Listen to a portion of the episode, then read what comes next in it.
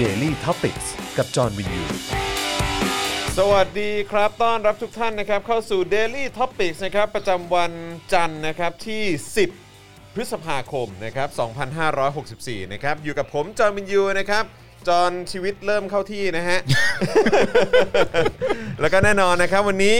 เริ่มต้นสัปดาห์นะครับ เป็นมินิสัปดาห์แห่งป้าล์มหมวกสวยนะฮะ หมวกสวยมากครับ หมวกสวยใช่ไหม หมวกอัน ฮะ นี้นี่เป็นของขวัญวันเกิด ของผม จากเพื่อนสนิทของผมคนหนึ่ง ครับผม ที่ให้มานะครับ ครับผม ก็ต้องขอบคุณอาจารย์แบงค์ ไม่ใช่อาจารย์แบงค์ไม่ได้ให้นะครับ ผมก็ต้องขอบคุณคุณจอห์นวินยูนะค ครั รั บบ ผ ผม มก็เป็นเรื่อง นะฮะ ที่เซอร์ไพรส์มากๆ ก็เลยอยากจะ เออ ใส่โชว์คุณผู้ชมสักหน่อยว่า เออ เออมีเพื่อนน่ารัก อ๋อขอบคุณมากครับ ขอบคุณนะฮะ อ่าใส่ แฮป แล้ว ปี้ ก็ เบิร์ด ถอด เดย์ด้วยแฮปปี้เบิร์ดเดย์ ขอบคุ ด้ ณ วย มากครับใส่แล้วก็ถอดเลย นะครับนะฮะนี่ก็เป็นหมวกแบบว่าอะไรนะฮูสตันร็อกเก็ตใช่ไหม ใช่ครับ ออ เป็นทีมบาสเกตบอลโปรดของผม อ่า นะครับ ถูกต้องนะครับ จอห์น ก็ ก็รู้ใจจริง อ่ะนะครับก็คิดว่าน่าจะเป็นเสื้อที่เอยเออเขาเรียกว่าน่าจะเป็นหมวกที่ ครับ เอ่อได้ใส่บ่อยๆ หรืออย่างน้อยก็ได้ได้ได้วางโชว์ไว้เก๋ๆอยู่ ใช่ ที่บ้าน ครับ ด้วยเหมือนกันนะครับเป็นแรงบันดาลใจให้กับเอริตัวน้อย ใช่แล้ว นะครับว่าโตขึ้นมาก็จะได้เชียร์เหมือนพ่อเออนะครับ ๆ จริง ๆ ผมไม่ติดหรอกครับ ฮะ จริงๆผมไม่ติดหรอกครับผ ไม่ติดใช่ไหม ผ ฮะ ผมไม่ชอบเรื่องการบังคับให้รักพ่ออะไรอย่างเงี้ ย ไม่ได้บอกว่าให้บังคับ ครับ เออ ก็แค่วางไว้เป็นแรงบันดาลใจ เออว่าโตขึ้นมาอะไรอย่าง เผื่อ เงี้ย สนใจไง เผื่อสนใจ เออ เหมือนะครับ เหมือนรูปเหมือนอะไรอย่างเงี้ยเหรอ อ่า อ่ะ ใช่ครับผ ผม ม เฮ้ย เดี๋ยวก่อนนะ มันเทียบกันได้ด้วยเหรอวะ ผมไม่ผมไม่ เออ เดี๋ยวผมไม่ผมก็คือลูกก็ปล่อยให้เขาเติบโตไง แล้วแต่ ผมไม่ชอบให้เขาเติบโตขึ้นมาแล้วไปบังคับให้เขาต้องรักใครอะไร ดี เงี้ย มาก ผไ ดีมาก ชอบ ดีมากคุณนี่ยอดเยี่ยมจริงๆเออนะครับนะอ่ะแล้วก็แน่นอนนะครับวันนี้เอ่อดูแลการไลฟ์นะครับ โดยอาจารย์แบงค์มองบนถอนหายใจ อาจารย์ ครับ เออ อาจารย์แบงค์มองบนถอนหายใจ ถอ เล น ย หายใจด้วยถอนหายใจด้วย โอเคโอเคโอเค เออ อ้าววันนี้พระโคกินอะไร ไม่ใช่ เออกินอะไรกินแป้งปะ กินแป้งกินแป้ง เฮ้ย เล่นผิดเล่นผิด อ้าวไม่ใช่เหรอ กาจะเรียกว่าวันนี้นายกกินอะไร โอ้ยพระโคสิพระโค แต่วันนี้ก็วันหยุดอีกแล้วป่ะวันนี้วันนี้จริง ๆ แล้วเป็นวันหยุด ครับ แต่ว่าเอ่อหยุดเฉพาะข้าราชการป่ะผมเข้าใจว่าอย่างนั้น เหร ใช่ อ ไหมเข้าใจว่าอย่างนั้น เดือนนี้หยุดบ่อยเหรอ ไม่คือคือวันนี้มันเป็นวันพืชมงคลใช่ ไหมใช่สิ ไม่มีใครรู้เลย ใช่สิวันนี้เป็นวันพืชมงคล เออ เออผมก็เป็นว่ะ ใช่ใช่ใช่ใช่เออ สิบ ผมก็แบบ พอคอคือวันอะไร พืชมงคลไง อ๋อ ไม่แต่พืชมงคลเขาดูข้างขึ้นข้างแรม อ๋อ มัน เขา จะ ดู ไม่มันจะไม่เป๊ะ ใช่ไหม วันฉัดมงคล อ๋อฉัดมงคล วัน เหรอ พืชมงคล พืชพืชมงคล อ่า เออพืชมงคล ครับ เออนะครับ มีพระโคไหนพระโคโยตี้หรือเปล่าแหม่ มาละมาจนได้นะครับ ขอบคุณด้วยนะครับ คุณเทคโนโลยีนะครับ บอกว่าอาร์เซนอลชนะ 3-1 หูจริงไหมเนี่ย อ่าใช่ครับผม ตอนนี้ก็อยู่ที่ที่หนึ่งแล้วมั้ง ชนะเวสต์บรอม โอ้ย ครับ สุดยอด ผมนะฮะขอบคุณทุกท่านนะครับนะฮะก็ห่างหายกันไปหลายวันนะครับ คิด ครับ ถึงทุกท่านมากเลยนะครับ แล้วก็ทักทายคุณผู้ฟังใน Clubhouse ด้วย ตอนนี้ก็มีคุณกูรู คุณ ครั พั บ บชามานะครับ อืม สวัสดีนะครับนะฮะก็โอ้ยมากันเยอะเลยนะครับ มีเพียบเลยนะครับ ผมอ่านอ่านชื่ออ่านชื่อไม่หมดจริงๆใน Clubhouse ก็ทักทายทุกท่านด้วยนะครับ ครับ นะฮะแล้วก็สวัสดีที่ติดตามดูอยู่ตอนนี้นะครับ ทั้งใน YouTube แล้วก็ Facebook รวมถึง Twitter ด้วยนะครับ ใครเข้ามาแล้วขอความกรุณาครับ กราบงามๆเลยนะครับ ให้ช่วยกดไลค์แล้วก็กดแชร์กันด้วยนะครับ แล้วก็อย่าลืมนะครับ สนับสนุนพวกเราได้ผ่านทางบัญชีกสิกรไทยนะครับ 0698975539 หรือสแกน QR Code ก็ได้นะครับ วันนี้กลับมาอีกครั้งหนึ่ง ใช่ครับ นะฮะเริ่มต้นสัปดาห์นี้ด้วยคุณปาล์มแล้วก็ช่วยกันเติมพลังให้กับพวกเราหน่อยละกันนะครับ ใช่ครับผม นะฮะแล้วก็อย่าลืมนะครับสนับสนุนเราแบบรายเดือนได้ด้วยนะครับ ผ่านทาง YouTube Membership นะครับ กดปุ่มจอยหรือสมัครนะครับ ข้างปุ่ม subscribe ได้เลยนะครับเนี่ยแล้วก็เข้าไปเลือกแพ็กเกจในการสนับสนุนเรา แล้วก็อย่าลืมกดกระดิ่งนะครับ หรือว่าระฆังสั่นไว้ด้วยนะครับ จะได้ อ่า เตือนทุกๆ ครั้งที่มีคลิปใหม่ หรือว่ามีไลฟ์ให้คุณได้ติดตามกันนะครับ ครับ f a c e b o o k นะครับก็เป็นซัพพอร์เตอร์ได้ด้วยนะครับ กดปุ่ม Become a supporter ได้ที่หน้าแรกของแฟนเพจ Daily Topics นะครับ หรือว่าใต้เอ่อคลิปนี้นะครับ ครับ ใต้ไลฟ์นี้เนี่ยมันจะมีปุ่มสีเขียวๆนะครับให้คุณไปกดได้แล้วก็มาเป็นซัพพอร์เตอร์กับพวกเราได้ด้วยเหมือนกันนะครับ หรือว่าจะส่งดาวเข้ามาก็ได้นะครับ หรือว่าไปช้อปปิ้งกันที่ Spoke Dark Store ได้ด้วยนะครับ ครับ นะฮะ ผม แล้วก็ใครที่ติดตามเอ่อฮะมีคนบอกว่าสระผมด้วยผมมันมากไม่ครับมันอันอันนี้อันนี้อันนี้มันใส่เจล เจลใส่แว็กซ์ ฮะ ครับ มันก็เลยดูเงาๆครับนะฮะเอ่อแล้วก็ เอ๊ะกูจะไปอะไรต่อวะ เนี่ยเอ่ออ๋อ รู้แล้วเพย์พา อ่าใช่ นะครับคุณผู้ชมและคุณผู้ฟังที่ติดตามอยู่ต่างประเทศนะครับก็สามารถสนับสนุนพวกเราได้ผ่านทางเพย์พานั่นเองนะครับครับนะฮะสนับสนุนเราเอ่อตามลิงก์นะฮะที่อาจารย์แบงค์แปะไว้ให้นะครับในช่องคอมเมนต์ที่ขึ้นอยู่ตอนนี้นะครับแล้วก็ต้อนรับ เมมเบอร์ใหม่ล่าสุดของเราคุณวันเพ็ญด้วยนะครับ สวัสดีนะครับ สวัสดี นะรับ คุณวันเพ็ญ แล้ว ครับ ก็กราบขอบพระคุณด้วยนะครับที่มาร่วมสนับสนุนเราแบบรายเดือนแบบนี้นะครับ ครับผม นะฮะอ่ะวันนี้ก็มีข่าวมาอัปเดตกันเยอะนะครับ ฮะ แล้วก็ต้องบอกเลยว่าในสัปดาห์นี้ความเข้มข้นก็กลับมาเช่นเคย ใช่ครับ นะครับ ก็คือเอ่อจะมีประเด็นเอ่อก็คือเดี๋ยวจะมีข่าวใน Daily เอ่อ Daily Topics แหละจันทร์ถึงศุกร์เช่นเคยนะค ค รั รับ บ พรุ่งนี้ก็จะมี Exclusive กับพี่แขกคำปากา อ่า ต่อด้วยตอนช่วงบ่ายก็จะเป็นโค้ชแขก ครับ นะครับ แล้วก็เอ่อในสัปดาห์นี้เข้าใจว่าเป็นอาจารย์วัฒนาหรือว่าพี่ถึกอะผมจำไม่ได้ เข้าใจว่าอาจจะเป็นพี่ถึกนะเออ ม นะครับก็จะมีด้วยเหมือนกันนะค ครั รับบ แล้วก็ ผม วันศุกร์นะครับก็จะเป็น Daily Topics กับพี่กับพี่แขกคำปากานั่นเองนะครับ ครับผม นะฮะสวัสดีคุณชัยมงคลด้วยนะครับนะฮะคุณทัศนชัย สวัสดีนะครับ คุณทัศนชัยบอกว่า I.O. เบาๆนะปามานะขอตัวจี๊ดๆเด็กใหม่มาเนี่ยจะร้องนะ ใช่ ผมนี่งงมากเลยนะ เออ ว่าผมก็ลงรูปแบบว่ารูปวันเกิดตัวเองใช่ไหม อ่า เมื่อวันที่ 7 พฤษภาที่ผ่านมา ครับ แล้วก็มีคุณผู้ชมในรายการหลายต่อหลายคนมากเข้าไปอวยพรวันเกิด ซึ่งก็ขอบพระคุณมาก เออเออ ๆ แต่หลาย ๆ ประโยคที่บอกมาตรงกันว่า พี่ปาล์มรักษาสุขภาพอยู่บูลลี่ไอโอไปนานๆนะคะผมว่าอ๋อนั่นหน้าที่กูใช่ไหม เรื่องนี้สำคัญ อ๋อ เรื่องนี้สำคัญเอง บูล นี้ ลี่ สำคัญ บูลลี่ไอโออีกทีหนึ่ง ใช่นะอ๋อ ใช่ โอเค ใช่นะครับ ผมจะทำหน้าที่ดีที่สุด นะฮะสวัสดีคุณชาร์ตแครีด้วยนะครับ บอกว่าสนับสนุนไปก่อน 113 บาท อยากให้กฎหมายนี้ได้ใช้เห็นด้วยครับ ขอบพระคุณครับ นฮคุณเบอร์ดี้นะครับ บอกว่าโอนจากสิงคโปร์ใช้พร้อมเพย์เบอร์โทรไทยได้ค่ะ โอ้ขอบคุณนะครับนะฮะก็สนับสนุนเข้ามาได้นะครับ ทักทายคุณเด่นชัยคุณมิ้นท์ด้วยนะครับ คุณเวจเจ็ตสวัสดีนะครับ คุณนุชนุชนะฮะสวัสดีนะครับนะฮะสวัสดีทุกคนเลยนะครับ วันนี้ก็มีข่าวมาพูดคุยกันเยอะ ครับ นะครับสัปดาห์ที่แล้วต้องขออภัยหยุดไปหลายวันนะครับ อืม ก็สัปดาห์นี้กลับมา แล้วก็เดี๋ยวเราจะเดินหน้ากันยาวๆเลยนะครับ ครับผม เอ่อคุณยานินบอกว่า ว้าว วันนี้คุณปาล์มมาโอนให้ 1,120 บาทนะคะโอ้โหขอบคุณมากเลยนะครับ ขอเสียงปรบมือให้หน่อยได้ไหม ขอบพระ ฮะ คุณครับ สงสัยเป็นเป็น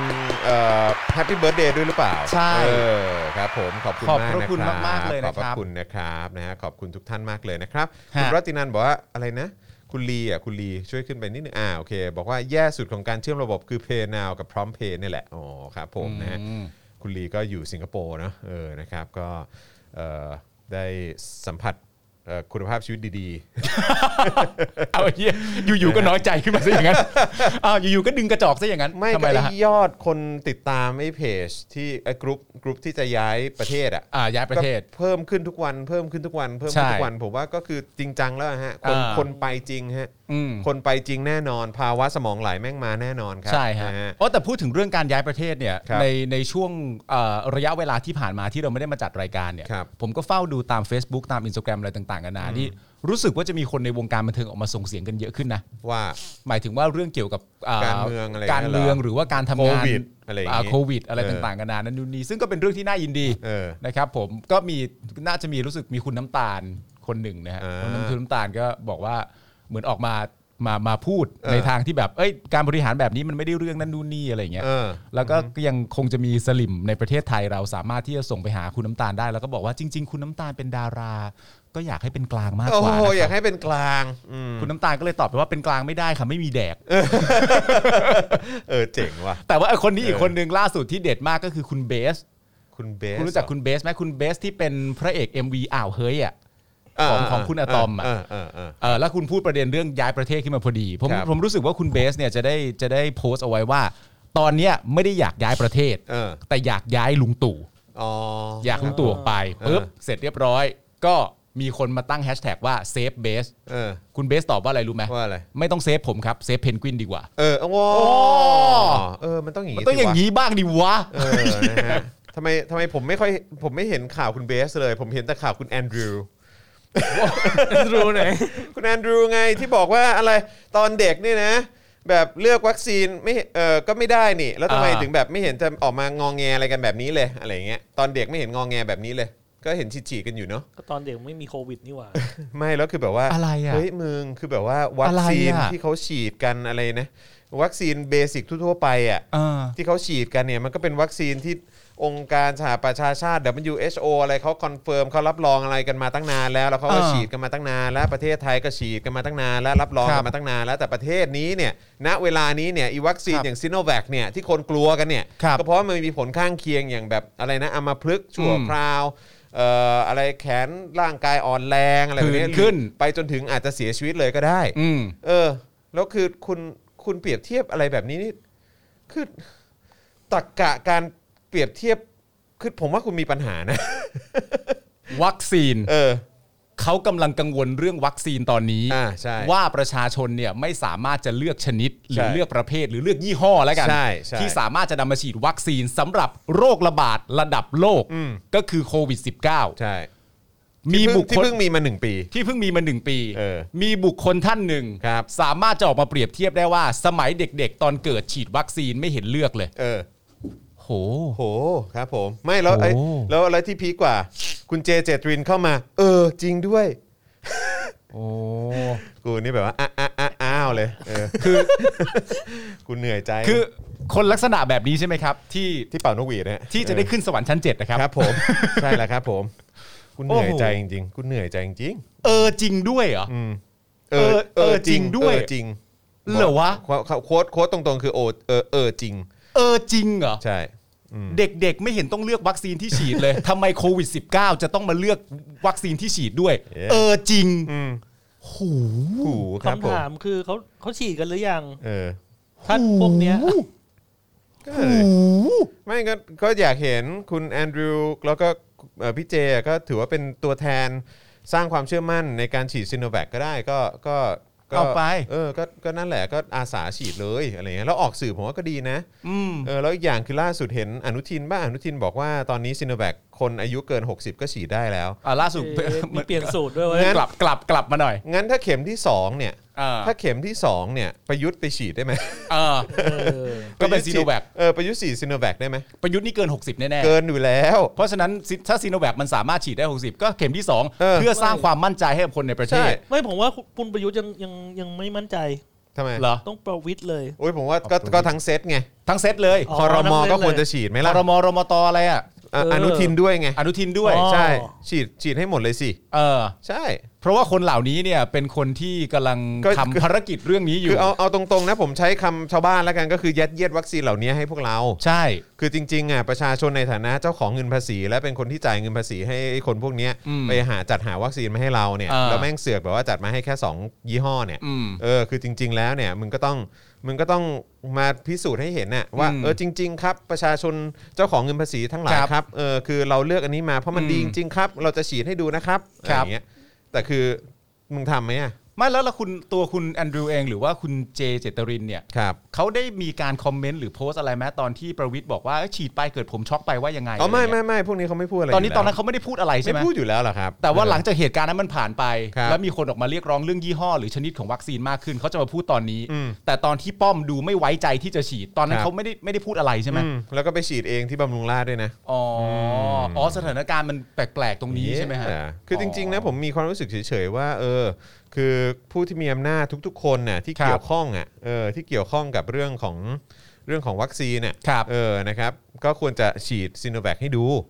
เพื่อเป็นตัวอย่าง ใช่ไหมเออ เพื่อเพื่อเพื่อให้เห็นว่า เออ คนที่หาเข้ามาคนที่บริหารประเทศอยู่ เขายังไว้ใจที่จะฉีดเลย อืมอือฮึ คนสำคัญขนาดนั้นยังไว้ใจที่จะฉีด เราก็คงโอเคนั่นแหละ อืมเออผมได้ข่าว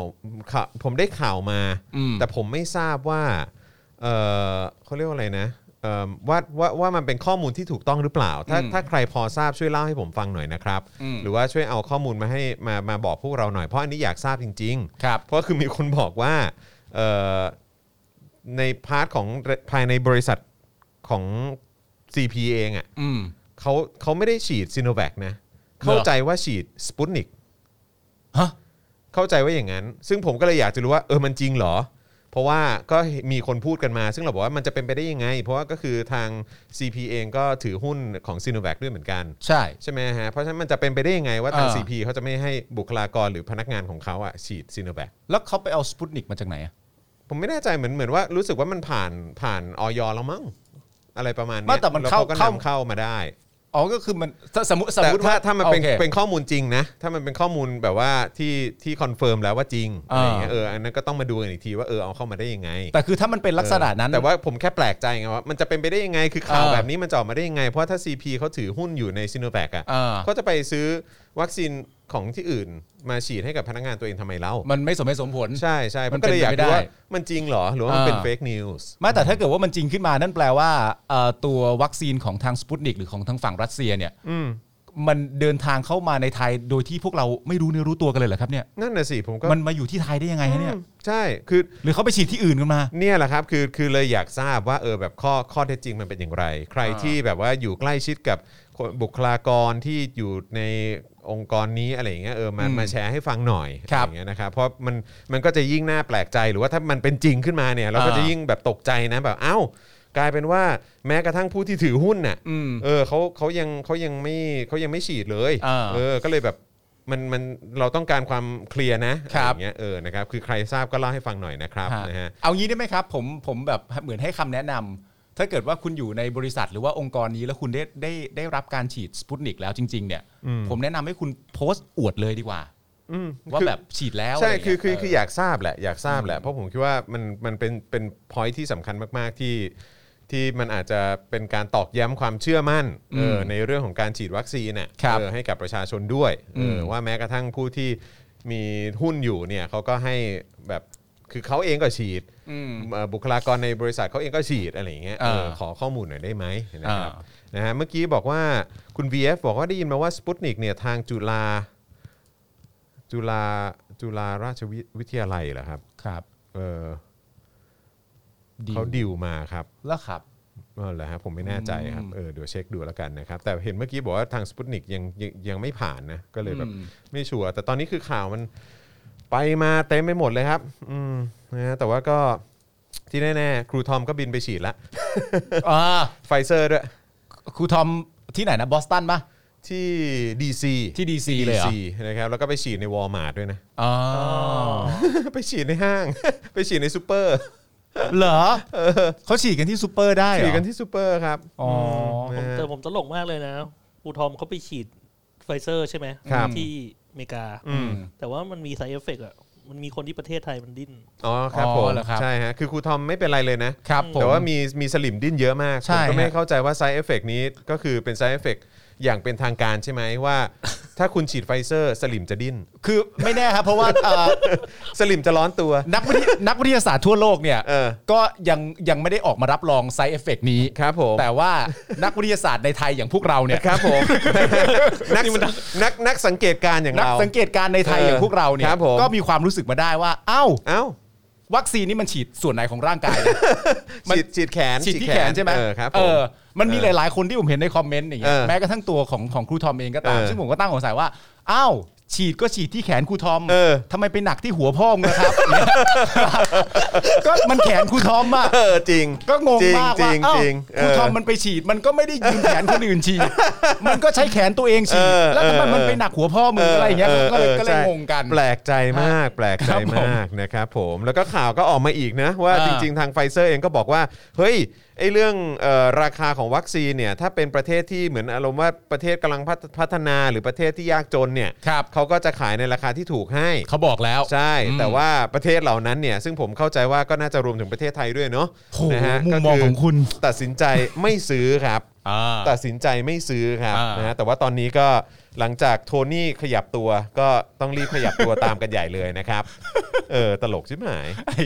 รันวงการจริง รันวงการของจริงนะครับ สวัสดีคุณสวรรณีด้วยนะครับนะฮะ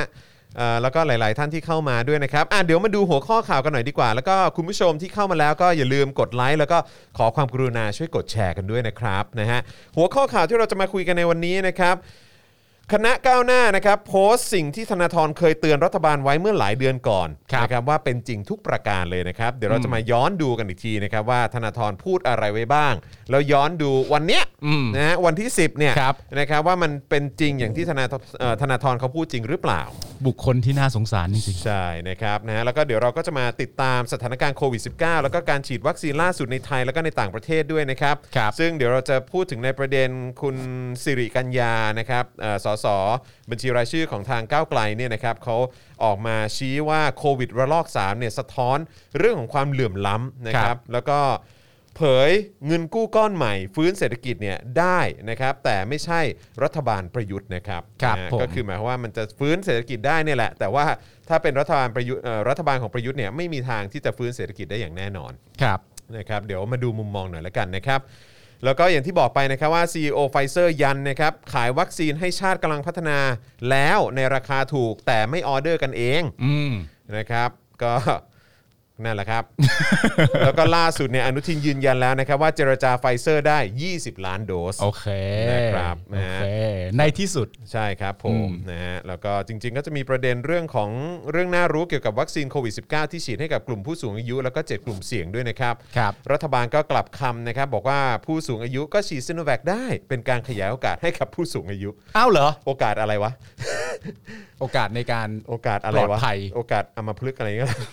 คล้ายคล้าย เออคล้ายอัมพฤกษ์ คล้ายอัมพฤกษ์ อืนะฮะแล้วก็ประยุทธ์เปิดทางเอกชนจัดหาวัคซีนได้ แต่มีเงื่อนไข นะครับ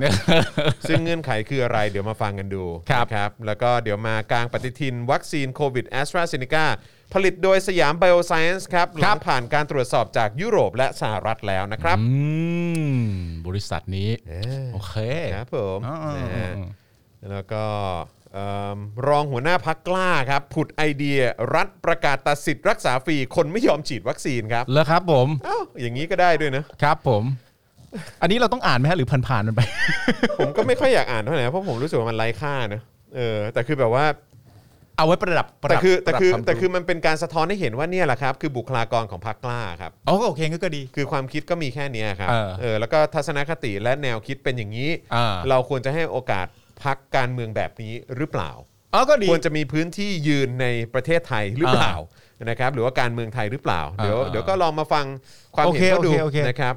นะฮะแล้วก็ผู้ว่าสมุทรสาครครับโพสต์เฟซแฉนะครับ ว่ามีคนไทยเปิดประตูบ้านให้ต่างด้าวลอบเข้าประเทศจำนวนมากนะครับ ครับ ให้เวลาตำรวจทหารจับให้ได้ภายใน 7 วัน อืม ซึ่งก็แปลกใจมากว่าเราเปิดประตูบ้านได้ยังไง เพราะว่า ครับ รั้วเนี่ยถูกคุ้มครองปกเขาเรียกว่าอะไรนะดูแลความปลอดภัยโดยรั้วของชาติอย่างกองทัพ ใช่ ไทย ถูกต้อง เป็นไปได้ยังไงว่าจะมีคนไทยขายชาติเหรอฮะ อ่า เออที่จะปล่อยให้แบบมีการลักลอบเอาเอ่อคนแรงงานต่างด้าวผิดกฎหมายเข้ามา ใช่ กองทัพไทยไม่ยอมหรอก เออง บประมาณก็เยอะแยะมาก เออ มาย บุคลากรก็เยอะขนาดนี้ ใช่ ใช่ไหมความสามารถก็ยอดเยี่ยมมาก ๆ ยอดเยี่ยมเก่งมาโดยตลอด ใช่จะ เออ จะเป็นไปได้ยังไงที่จะมีแรงงานต่างด้าวผิดกฎหมาย ลักลอบเข้ามาผ่า ใช่ นชายแดนไทยที่ได้รับการดูแลและปกป้องอย่างเข้มงวด โดย เออ กองทัพไทยที่ใช้งบประมาณเงินภาษี แต่ละปีหลายแสนล้านบาท เอ่อทึบเวลาพี่มึงพูดไปมึงเขินไหม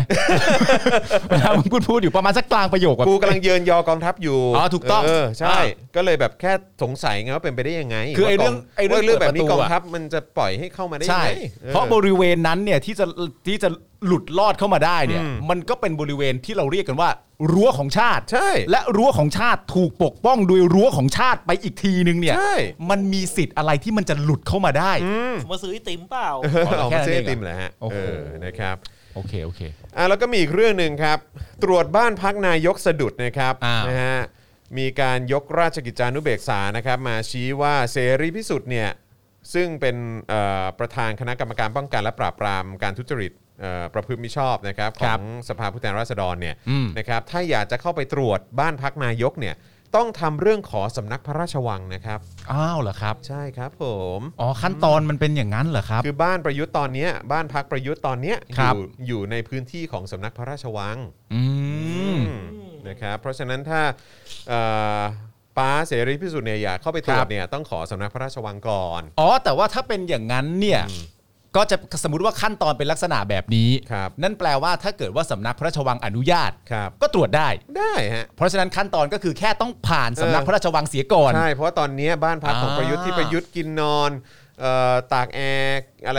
ทุก ๆ อย่างเนี่ย อ่า เออนะก็อยู่ในพื้นที่ของ อ่า สำนักพระราชวัง แต่ว่าถ้าเกิดว่าเข้าไปไม่ได้ อ่า สมมุติเข้าไปตรวจสอบไม่ได้ ครับ นั่นก็แปลว่าไม่ผ่านขั้นตอนนี้ ก็แปลว่าสำนักพระราชวังเนี่ย อืม ไม่อนุญาตให้เข้าไป ใช่ เพราะฉะนั้นก็ขึ้นอยู่กับสำนักพระราชวังว่าจะให้หรือไม่ให้เท่านั้นเอง ใช่ถูกต้อง อ๋อก็อยู่ที่ตัวสำนักพระราชวังแล้วแหละ ก็ทำตามขั้นตอนละกันเนอะ โอเคโอเคเข้าใจ ครับผมเพราะว่า แต่ผม พอดีว่าบ้านพักของประยุทธ์จันทร์โอชาเนี่ย อ่า นะครับตอนเนี้ยอยู่ในพื้นที่ของสำนักพระราชวัง บ้านของใครนะ บ้านของประยุทธ์จันทร์โอชา ซึ่ง พล เป็เอนนาย ก ก ประยุทธ์จันทร์โอชา ซึ่งเป็นนายกรัฐมนตรี ใช่ครับผม พื้นที่บ้านเขาอยู่ตรงอยู่อยู่ในส่วนไหนนะ อยู่ในเอ่อพื้นที่ของสำนักพระราชวัง อ๋อ า แต่เป็นบ้านของนายกนะ ใช่ใช่ใช่ใช่ แต่อยู่ ไม่ ใน ไม่คือเป็นบ้านที่ประยุทธ์พักอยู่ บ้านที่พักอยู่ คือจะเรียกว่าเป็นบ้านนายกผมก็คงคงเรียกว่าเป็นอย่างนั้นไม่ได้เพราะพื้นที่มันก็ไม่ใช่โฉนดเขาอะเนอะ เข้าใจเข้าใจ ออมันเป็นจริง ๆ มันเป็นบ้านพักราชการใช่ไหมล่ะ เข้าใจเข้าใจ ออใช่แต่ว่าพอดี อ่า ตั้งอยู่ในพื้นที่สำนักพระราชวัง อ่า เพราะฉะนั้นเอ่อตัวประธาน อืม ตรวจสอบเรื่องของการทุจริตของ ครับ สภาผู้แทนราษฎรอย่างเสรีพิสุทธิ์เนี่ย อ่า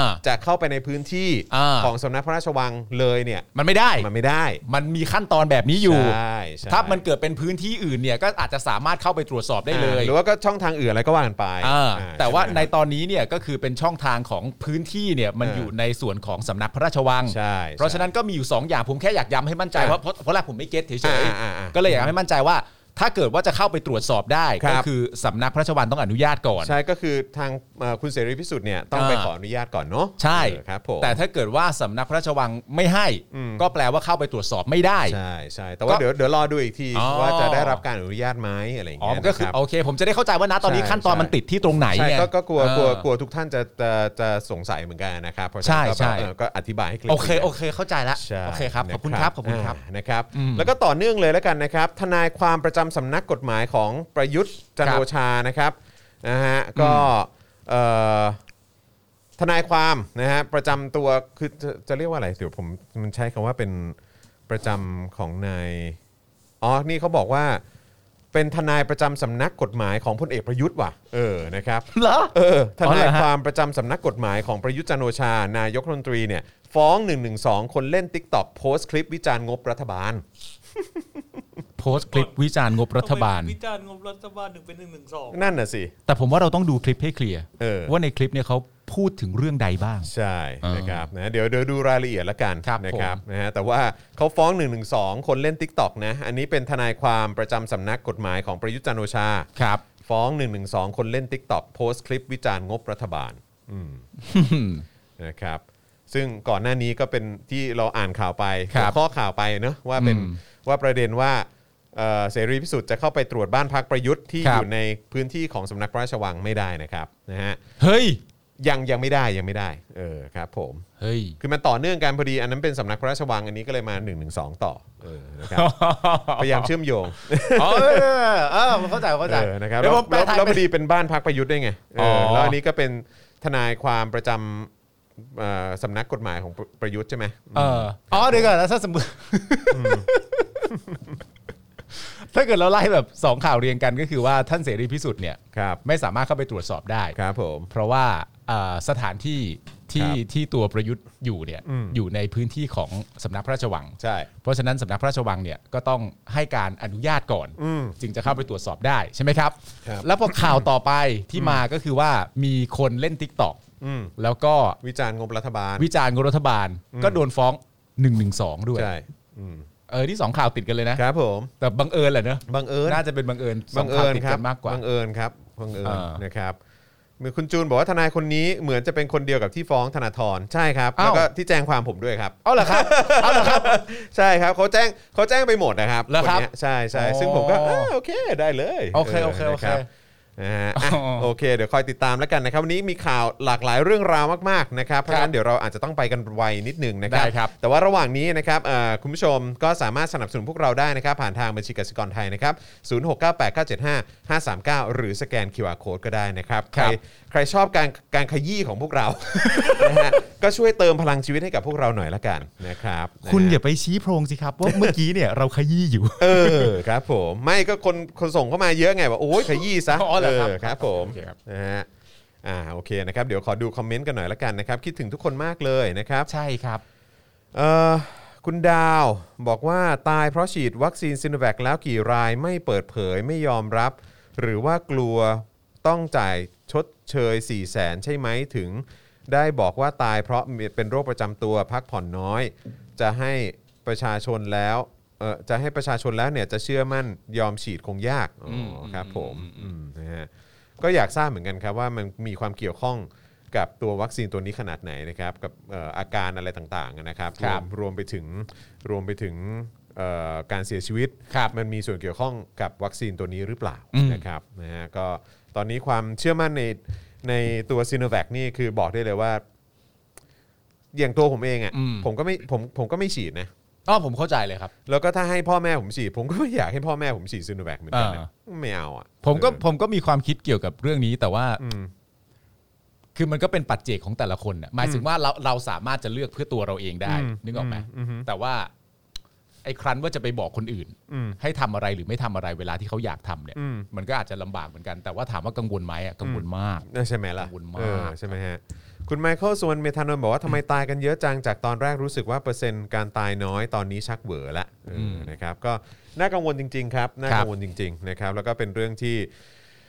หันมองย้อนดูนะครับว่าคุณภาพชีวิตคนไทยมันได้แค่นี้จริง ๆ เหรออ ม นะครับแล้วก็มันถดถอยลงมากๆนะครับ ครับ ใน 7 ปีที่ผ่านมากับ อืม การบริหารจัดการของเผด็จการนะครับ ครับ นะฮะอ่ะโอเค เริ่มต้นกันที่คณะก้าวหน้ากันดีกว่านะครับ โพสต์ถึงสิ่งที่ธนาธรเคยเตือนรัฐบาลไว้เมื่อหลายเดือนก่อน ครับผม แล้วมันก็เป็นจริงทุกประการ อืม นะครับ มาดูซิว่าจริงอย่างที่ทางคณะก้าวหน้าเขาว่าหรือเปล่า ครับ นะ ผม เมื่อวันที่ 7 พฤษภาคมนะครับ คณะก้าวหน้าได้ไล่เรียงไทม์ไลน์สถานการณ์โควิดระบาดระลอก 3 นะครับ และการจัดหาวัคซีนที่ผ่านมานะครับ แล้วก็ระบุว่าสิ่งที่นายธนาธรประธานคณะก้าวหน้าได้ออกมาเตือนรัฐบาลเมื่อ 4 เดือนก่อนเนี่ย ครับ เกิดขึ้นจริงทั้งหมดในตอนนี้ อืม เขาใช้คำว่าเกิดขึ้นจริงทั้งหมดในตอนนี้นะครับ ครับ อย่างไรก็ตามนายธนาธรกลับถูกเอ่อหน่วยงานรัฐ เดินหน้าเอาผิดด้วยม .112 ครับ ครับผม นะฮะคือสิ่งที่ธนาธรออกมาพูดนะครับ แม้ว่าผ่านมา 4 เดือนมันจะเป็นจริงทั้งหมด อืม แต่ธนาธรก็โดนนะฮะคดี 112 นะครับ ครับผม เริ่มตั้งแต่ที่ธนาธรเขาออกมาไลฟ์สดเรื่องวัคซีนพระราชทานใครได้ใครเสียนะครับ อืม จนทำให้หลายคนในรัฐบาลออกมาตอบโต้อย่างรุนแรงนะค ค รั รับ บ พร้อมถูกกระทรวงดิจิทัล เพื่อเศรษฐกิจและสังคมแจ้งความดำเนินคดีตามกฎหมายม .112 ด้วย ครับ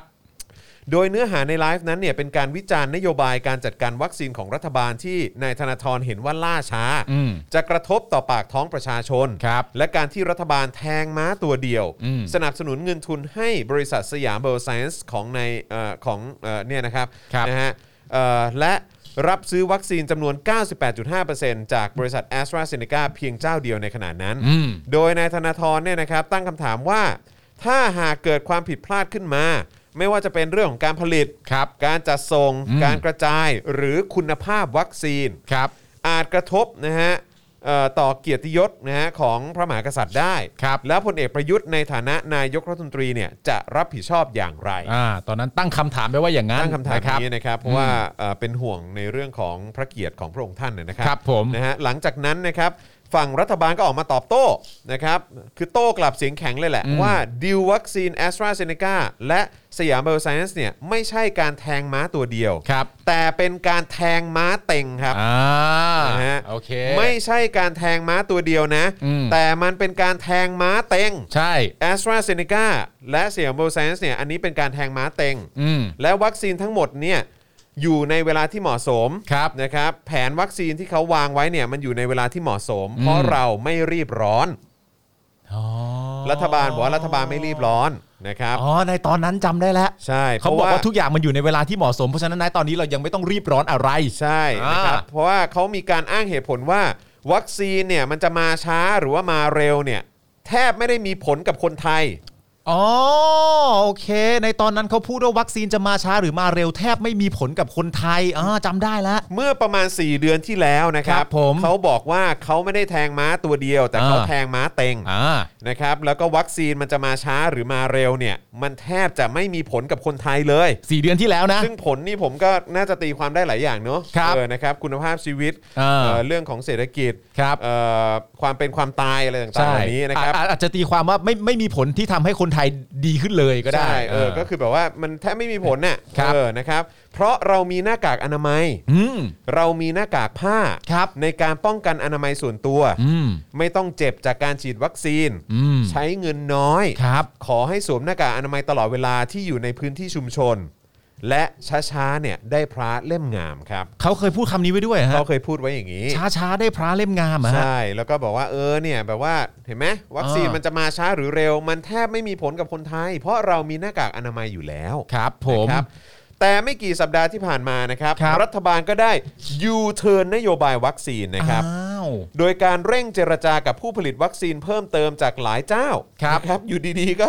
นะฮะ อ่า เร่งเจรจากับผู้ผลิตวัคซีนอีกหลายเจ้าเลย ครับ โดยล่าสุดพลเอกประยุทธ์เปิดเผยว่าอาจต้องจัดหาวัคซีนให้ได้ถึง 200 ล้านโดสครับ ครับ และเร่งฉีดวัคซีนให้ประชาชนเดือนละ 15 ล้านโดส หรือวันละ 5 0 0แสนโดส ครับ นะฮะอยู่ดีๆ ก็เปลี่ยนเลยนะครับ เออ นะฮะเพจคณะก้าวหน้าระบุว่า แม้แต่จะยูเทิร์นนโยบายวัคซีนอย่างไรเนี่ยนะครับแต่นายธนาธรในฐานะคนที่ออกมาเตือนเรื่องดังกล่าวคนแรกเนี่ยกลับถูกดำเนินคดีอย่างไม่หยุดหย่อน ครับ ซึ่งล่าสุดเนี่ยกระทรวงดีอียื่นอุทธรณ์นะครับ ขอให้ศาลสั่งปิดกั้นคลิปไลฟ์วัคซีนของธนาธรเหมือนเดิม ครับ ส่วนคดีมาตรา1นึเนี่ยขั้นตอนต่อไปนะครับตำรวจจะส่งตัวนายธนาธรให้อายการนะฮะเพื่อพิจารณาสั่งฟ้องนะครับ อ๋อ เพราะฉะนั้นเนี่ยก็คือมีให้เอาคลิปลง ครับ ลิปที่มาให้ข้อมูลประชาชน อืม นะครับแม้ว่าจะเป็นคลิปที่ทำนายไว้หมดแล้วแล้วมัน อ่า ก็ออกมาตรงอย่างที่เกิดขึ้นจริง ถูกต้อง ๆนะครับเขาก็บอกว่าจะให้ถอด อืม แล้วก็ที่สำคัญที่สุดก็คือโดน1นึด้วย หนึ่งสองไปด้วย ทั้งทั้งที่คลิปนั้นเนี่ย หลังจากวันที่พูดผ่านมา 4 เดือนแล้วอ่ะเกิดขึ้นจริง อ่ะใช่ครับผม อ๋อ นะครับ โอเค คณะก้าวหน้าทิ้งท้ายไว้นะครับว่าตกลงแล้วประเทศไทยจะกลับตาลปัดกันแบบนี้ อืม คนออกมาเตือนด้วยความหวังดี ครับ แถมพูดถูกหมดทุกเรื่อง อืม แต่กลับยังโดนดำเนินคดีไม่หยุดหย่อน ครับ หรือประเทศนี้ใครยิ่งพูดเรื่องจริง ก็ยิ่งเป็นอันตรายแก่ตน ครับผม นะครับ อืม อ่านี่ก็ต้องแล้วแต่คุณผู้ชมนะครับว่าคิดว่า ครับ เป็นอย่างนั้นหรือเปล่า ครับ นะครับว่าประเทศไทยนะครับถ้าพูดเรื่องจริง พูด ครับ ความจริง อืม จะเป็นอันตรายกับตัวเอง ครับ แล้วแบบนี้เนี่ยเป็นประเทศที่น่าอยู่หรือเปล่า ใช่ครับ น่าสนใจนะครับ คุณผู้ชมกับคุณจรทราบไหมครับว่าในประเด็นทั้งหมดที่พูดมาเนี่ย เท่าที่ผมศึกษามาดูเนี่ยสลิมเขาว่าอย่างไรรู้ไหมค เขา รับ ว่าไงฮะ สริมเขาก็ใช้คำพูดประมาณนี้ครับหนึ่งก็คือว่านโยบายที่วางไว้ตั้งแต่แรกสำหรับเรื่องเกี่ยวกับโควิด -19 เนี่ย เออ มันถูกวางไว้อย่างถูกต้องที่สุดแล้ว เออ แต่ที่มันต้องเกิดการเปลี่ยนแปลงเนี่ยเนื่องจากว่าคนไทยเนี่ยกาดตกเอง อ๋ออ๋อ เข้าใจไหม ป็นความผิดคนไทย เป็นความผิดคนไทย อ๋อ เพราะว่าคนไทยเนี่ยกาดตกเอง ถ้า ครับผม คนไทยยึดถือตามหลักที่ถูกอธิบายมาจากรัฐบาลเนี่ยนโยบายที่ว่าไว้ตั้งแต่ตอนแรกเนี่ยมันก็เพียงพออ อ๋อ กับการที่จะดูแลประเทศ อ๋อ แต่ในเมื่อคนไทยเนี่ยกาดตกซะเอง ครับ นโยบายที่ว่าที่ตั้งไว้เนี่ยมัน ครับ ก็เลยต้องเปลี่ยนแปลงไปเช่นเดียวกัน อ๋อครับผม นะฮะ สลิมเขาว่าอย่างนี้ สลิมเขาว่าอย่างนี้เท่าที่ผม สลิ ศึกษาดูครับคุณผู้ชมครับ ผมก็อยากจะถามสลิมว่า ฮะ แล้วไอ้คลัสเตอร์ทองหล่อเนี่ย ใช่ครับ นะครับที่มันมีชื่อของผู้มีอำนาจในเมืองไทยมาเกี่ยวข้องเนี่ย ครับ นะครับหรือว่าเจ้าหน้าที่รัฐอย่างตำรวจอะไรต่าง อืๆมมาเกี่ยวข้องเนี่ยมันยังไงเนาะหรือว่า ใช่ มีคน ครับ ในฝั่งรัฐบาลมาเกี่ยวข้องยังไง ใช่ครัเนาะ บ นะครับ ผม หรือว่า สนามมวยนี่เกี่ยวข้องกับเขาไหสมนามมวย VIP เกี่ยวไหม เออ VIP การแบบลักล บ อ อบ น เข้า ไหม มา บอนไหม เกี่ยวไหม ออลักลอบเอ่อเข้ามาของแรงงานต่างด้าวที่จริง ๆ แล้ว อ่า ข้ามชายแดนเข้ามาที่มีกองทัพไทยปกป้องอยู่เนี่ย อ่า ใครต้องรับผิดชอบวะ อ่า ประชาชนคนไทยมั้งสงสัย ใช่ อืม แล้วทางพวกเอ่อสถานที่ท่องเที่ยวอะไรต่างๆกันานาที่รู้สึกว่าจะไปรวมตัวกันตรงนั้น มี เออ การเรียกเด็กเอ็นเข้ามา เออ นั่นนู่นนี่ เออ ทำให้เกิดภาวะติดโควิดกันนะตอนนั้น เอออั อันนี้เกี่ยวกับเขาไหม ผมว่าเป็นความผิดประชาชนครับ น่าเป็นประชาชนมากกว่า ใช่เรื่องเรื่องบ่อนอะไรแบบนี้ อ่าน นะครับที่ว่าตำรวจในท้องที่อะไร อืม ต่าง ๆ เหล่านี้ผมว่าไม่ใช่ความผิดของพวกเขาหรอก ใช่ใช่ นะครับ ใช่ นะมันเป็นความผิดของประชาชนมากกว่า ใช่ใช่ครับใช่ครับ นะครับ ไม่แต่สลิมเขาก็ถูกนะ อืม เพราะว่าไอ้ทั้งหมดที่ทำมาเนี่ย อืม คนไทยทั้งนั้นเลย อ่ะใช่ อ๋อก็ ครับ ใช่ ผม ก็ใช่คก็รั ใช่ บผม เออ เขาหลอกด่าเปล่า ครับผ ผมมก็เฝ้าเฝ้าฟังดูมาผมก็เออเขาคงมีความรู้สึกจริงๆนะว่าทั้งหมดทั้งมวลที่ผ่านมาเนี่ย อืม มันมันมีถึงขนาดพูดได้เลยนะว่า คุณติดโควิด ด้วยตัวคุณเองอ่ะ อืม แล้วคุณโทษรัฐบาลทำไม เฮ้ยไอสัตว์มีพูดอย่างนี้ด้วยเออ ไอ้ เว้ย เหี้ย เออเจ๋ง คน ว่ะ เก่งจริง เจ๋ง เฮ้ย ว่ะ มี เอ ผ อ มมีเรื่องอยากเล่าให้ฟังเมื่อ ว่า เช้าผมไปเซเว่นมาปากซอยสตูเนี่ย เออแล้ว เออแล้วว่าผมก็ยืนคิดเงินอยู่แล้วข้างๆ ก็มีอีกคนนึงเขาเป็นลูกค้าข้างๆ กันนะ ๆ อ่า เราก็เจอคนรู้จักเดินเข้ามาในร้าน เออ เขาทักกันคำแรก เป็นไงล่ะ เป็นโควิดหรือยัง อ๋อเวลาทักทายเดี๋ยวนี้เขา เออ ทักทายกันอย่างนี้ใช่ไหมฮะ ติดหรือยังเนี่ยโค เป็น วิด โควิดยัง เออ อีกหน่อยคงมีแบบไงล่ะ ฉีดวัคซีนยี่ห้ออะไร เอ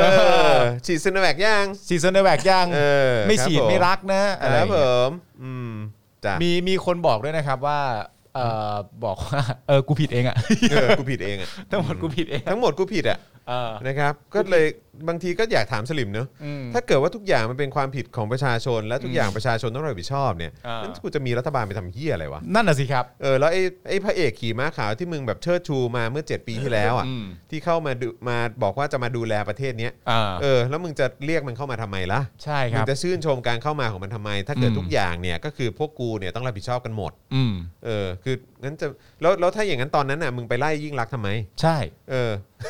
มันเป็นเรื่องที่น่าตลกนะครับ จริงๆ แล้วอีกประเด็นหนึ่งที่เราสามารถจะเล็งเห็นได้ก็คือว่าสำหรับใครก็ตาม ครับ ที่เชียร์พักก้าวไกล ครับ หรือว่าเชียร์อนาคตใหม่ตอนนั้น หรือว่า อืม ชื่นชอบคุณธนาธร ครับ เพราะว่าด้วยอารมณ์นโยบายของพักที่ชัดเจนที่น่าจะมีการจัดการกับเรื่องทหารอย่างจริงจัง อืม ถ้าเกิดได้ได้อยู่ในตำแหน่งอะไรเงี้ย ครับ การที่คนคนนั้นที่คุณเคยชื่นชอบเนี่ย อืม เขาได้ทำนายอะไรบางอย่างไว้เมื่อ4ปีเออนี่เมื่อ 4 เดือน สี่ ที่ เดือน แล้ว ที่แล้วครับ หลังจากเห็นสภาวะที่น่าจะดำเนินงานของทางรัฐบาลแล้ว อืม แล้วมันเป็นจริงทั้งหมดเนี่ย อืม ผมก็มีความรู้สึกว่าบุคคลคนนั้น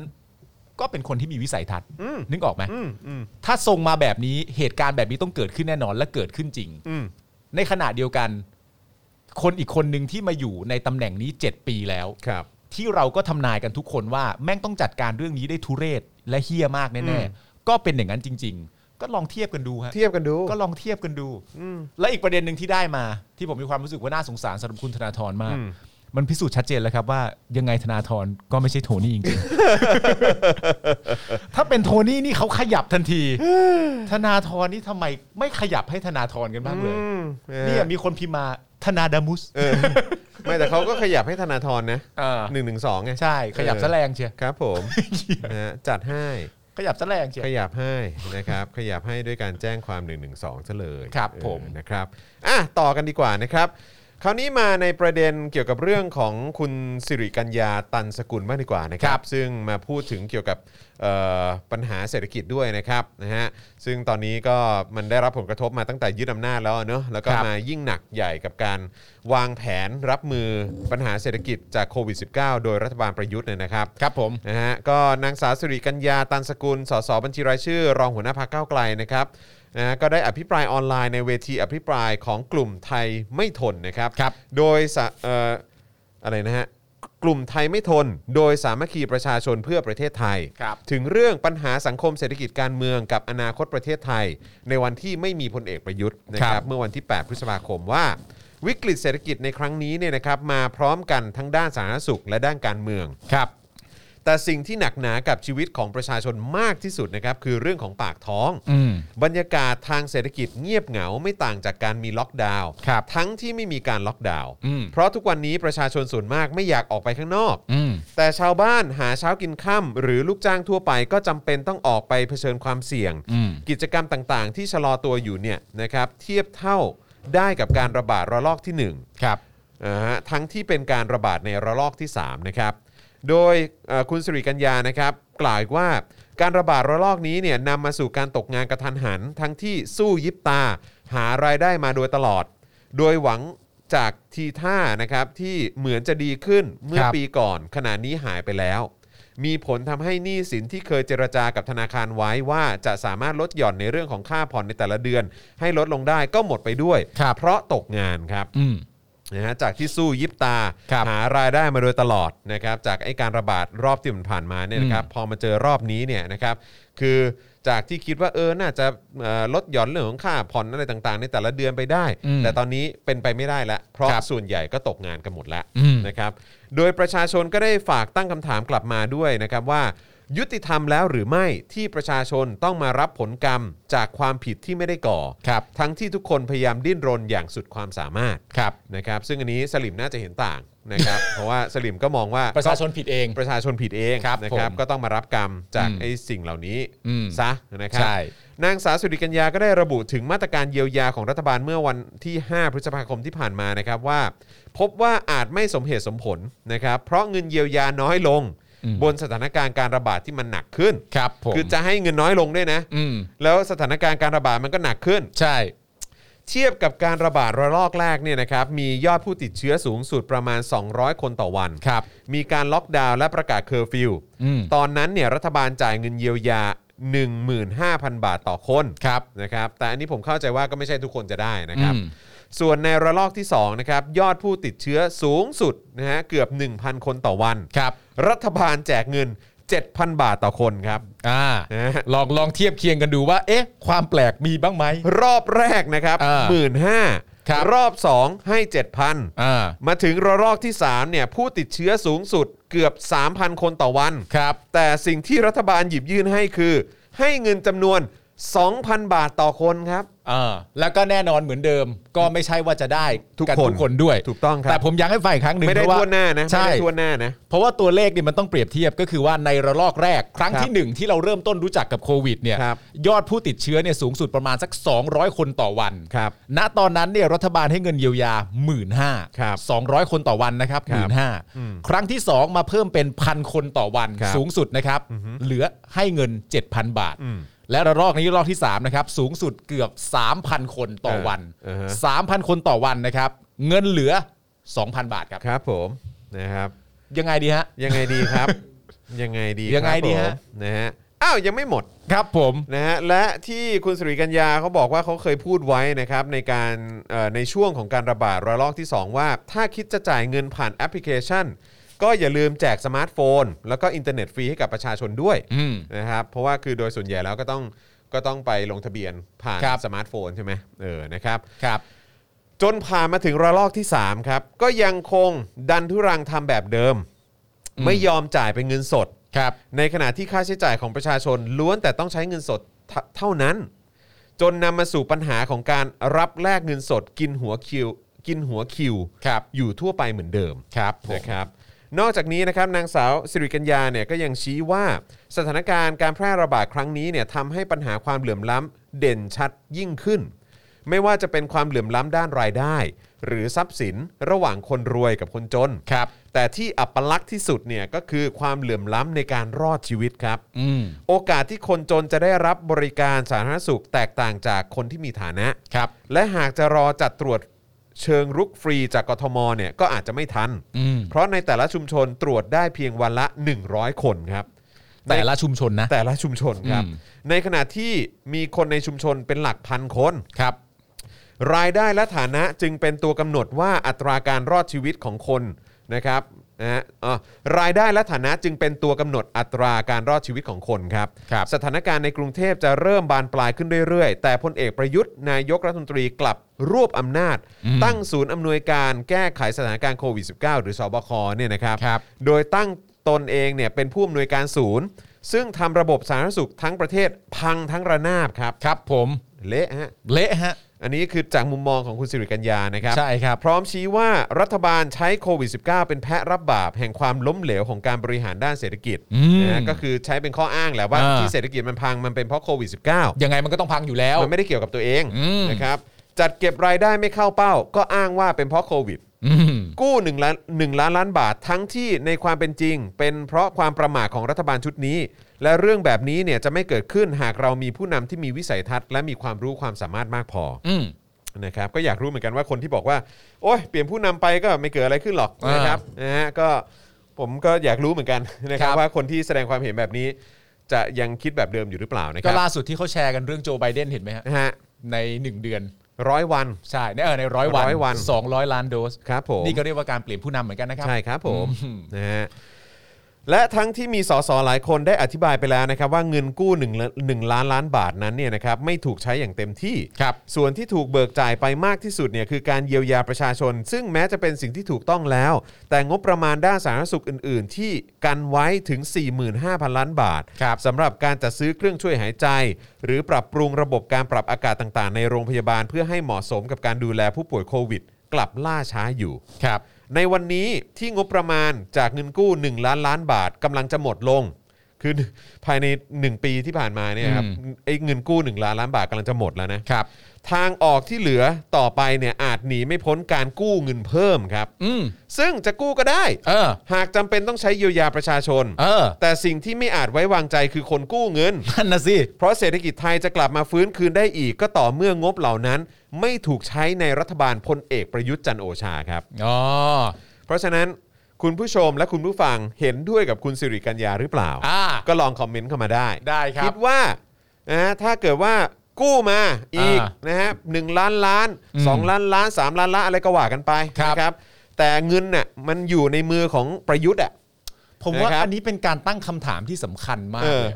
ว่าไม่ว่ายังไงก็แล้วแต่ เออ ไม่ว่านโยบายอะไรต่างๆนานาจะออกมาก็แล้วแต่ หรือวิธีการปฏิบัติจะเป็นยังไงก็แล้วแต่เนี่ย เรามักจะต้องพูดไปทั้งหมดเสร็จเรียบร้อยแล้วก็ย้อนกลับมามองมุมนี้ทั้งทุกทีเลยนะว่า อืม คนที่อยู่ในอำนาจและจะใช้วิธีการเหล่าเนี้ยคือประยุทธ์จันทร์โอชาว่ะ ครับ แม่งสตั๊กนะเว้ย ใช่ แม่งหยุดนะแบบอ้าว เหวอไหมล่ะ เหวอไหมล่ะ เหวอไหมล่ะ แต่ก็แล้วแต่คุณผู้ชมอาจจะไม่เชื่อก็ได้ อ่ะคุณคุณผู้ชมอาจจะมอง เออ ก็ได้ว่า เอ้ย อยู่ในมือใครมันก็เละหมดแหละอะไรอย่างเงี้ย เออ เออหรือว่ายังไงหรือว่าอยู่ในมือคนอื่นที่ไม่ใช่ประยุทธ์มันดีกว่าหรือเปล่า อ่า นะครับในฐานะประชาชนคุณแสดงความเห็นได้ อ่า ลองแสดงความเห็นกันเข้ามา ลองคอมเมนต์เข้ามานะ คุ ค ณ รับ ผู้ชมอาจจะคิดก็ได้ว่า เฮ้ยนี่มันคือโรคระบาดระดับโลก เออ ไม่ว่าใครจะเป็นผู้นำประเทศ มันก็ทำได้แค่นี้เหมือนกันทั้งหมดทุกคนนั่นแหละก็ได้ ครับผมเออมนะครับนะอยากรู้อยากรู้ลองลองแชร์เข้ามาแล้วสามารถพูดคุยกันในช่องคอมเมนต์กันได้นะครับ ครับผม นะฮะก็อยากจะฟังความเห็นกันเหลือเกินนะครับ ครับ นะครับอ่ะโอเคนะครับเอ่อเดี๋ยวเราจะมีข่าวต่อกันนะครับ ในประเด็นของไฟเซอร์ด้วยนะครับที่เอ่อออกมายืนยันนะครับว่า พร้อมขายวัคซีนให้กับชาติกำลังพัฒนา อืม ในราคาถูกด้วยนะ ครับ แต่ไม่ออเดอร์กันเองนะครับ ชาติกำลังพัฒนานี่รวมเราปะ ของเราน่าจะเป็นชาติหยุดพัฒนานะฮะ หยุดพัฒนามา 7 ปีแล้วครับ ทำไมมึงร้ายอ่ะ ครับผม อยู่ดีมึงร้ายขึ้นมาทำไมครับ เขาเขาชาติชาติกำลังพัฒนาก็ดีอยู่ เออ เฮ้ยไม่เอาอยู่ดีหยุดแต่กดปุ่มหยุดก็ เอ เนี่ย อ ครับ ครับผมประเทศนี้หยุดหยุดพัฒนาไปเรียบร้อยแล้ว มันหยุดเพราะใครฮะ เออ พอพอจะเดาได้ไหมว่าเอ๊ะมันมันหยุดพัฒนาไปเพราะเพราะเกิดเหตุการณ์อะไรขึ้นหรือเป ก็ ล่า คงยึดอำนาจแน่นอนละครับเ อ๋อเหมือนแบบมันวันที่ 22 พฤษภาจะมีเหตุการณ์บางอย่าง ใช่ครับผม อ๋อ นะฮะ โอเค มี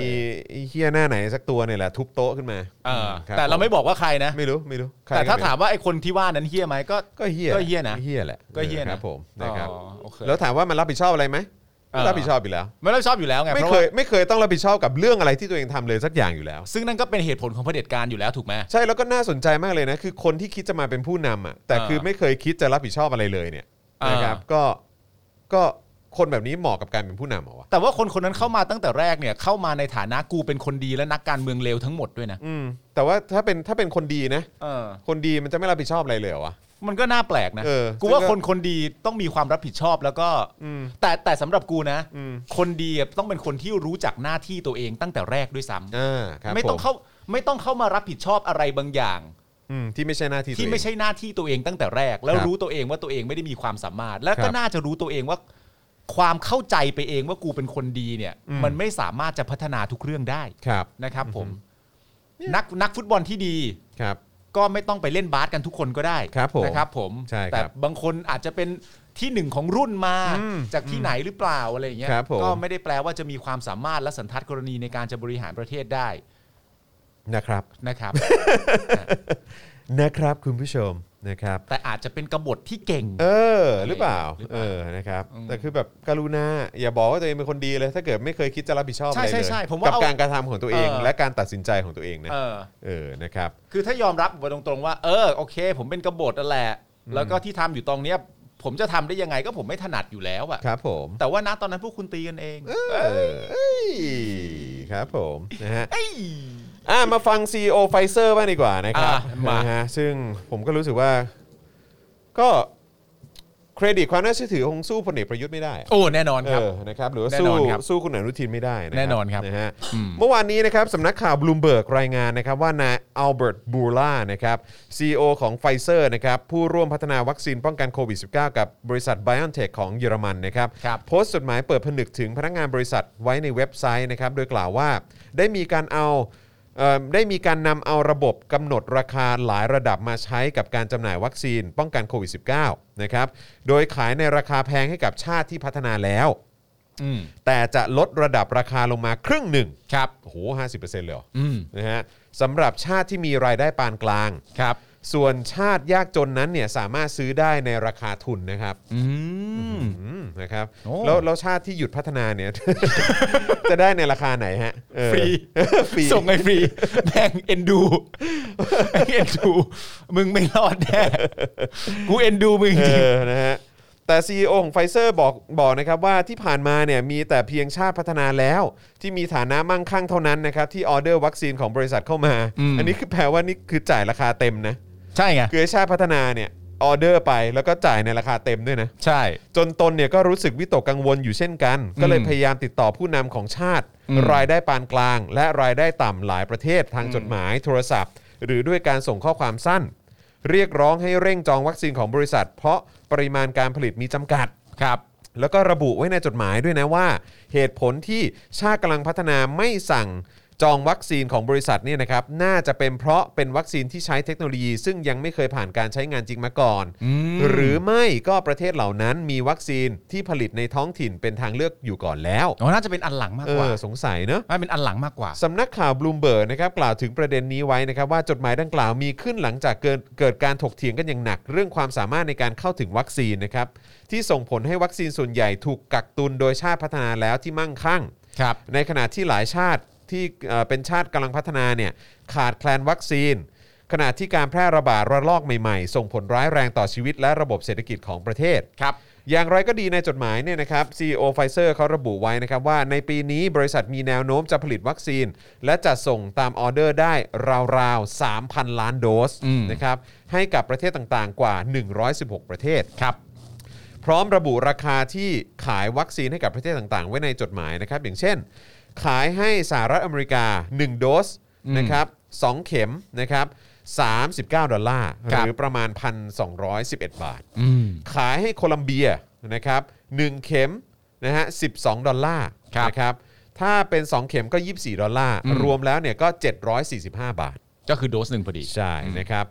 ขายให้แอฟริกาใต้นะครับถ้า 2 โดสเนี่ยนะครับก็จะเป็น 620 บาท ครับ เออนะครับคือถ้าถ้าเป็นของอเมริกาก็พันพันกว่าบาท ไม่ใช่หนึ่งโดสนั่นแหละห อ่ะ นึ่งโดสสองเข็ม อ่าหนึ่งโดสสองเข็ม อ่า ใช่ไหมเออ ครับ นะครับนะฮะ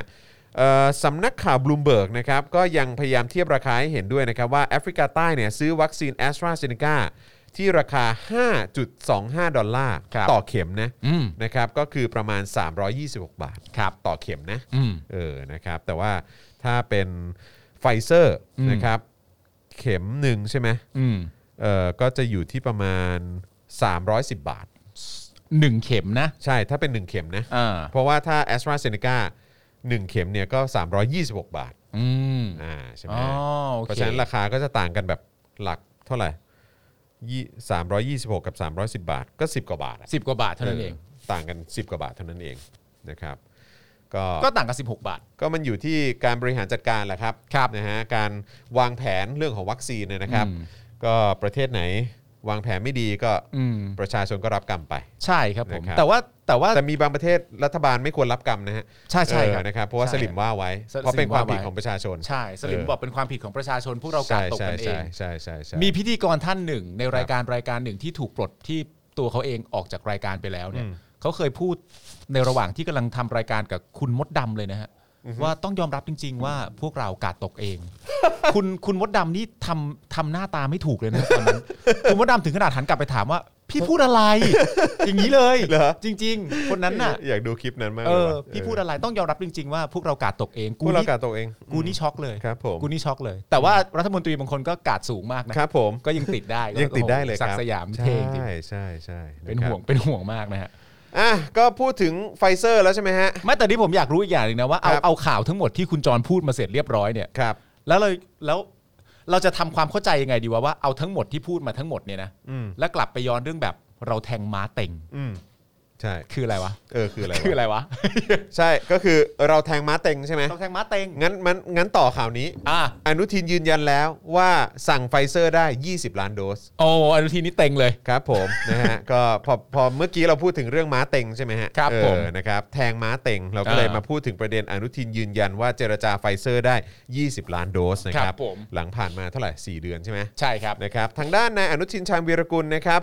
ล่าสุดออกมาเปิดเผย หลังหารือร่วมกับบริษัทไฟเซอร์ประเทศไทยนะครับว่าบริษัทไฟเซอร์รับปากนะครับว่าจะสำรองการผลิตวัคซีนโควิดให้กับไทย ครับ เพื่อใช้ฉีดเด็กอายุ 12 ปีขึ้นไป อืม คาดว่าจะส่งให้ได้ในช่วงไตรมาสที่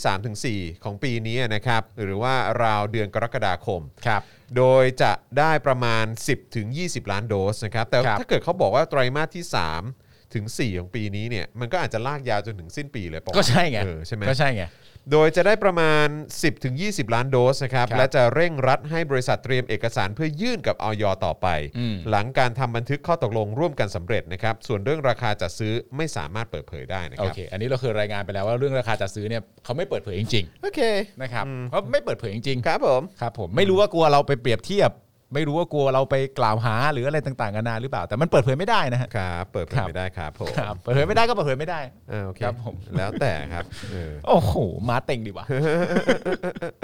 เฮ้ยมาเต็งกันหน่อยดีว่ะ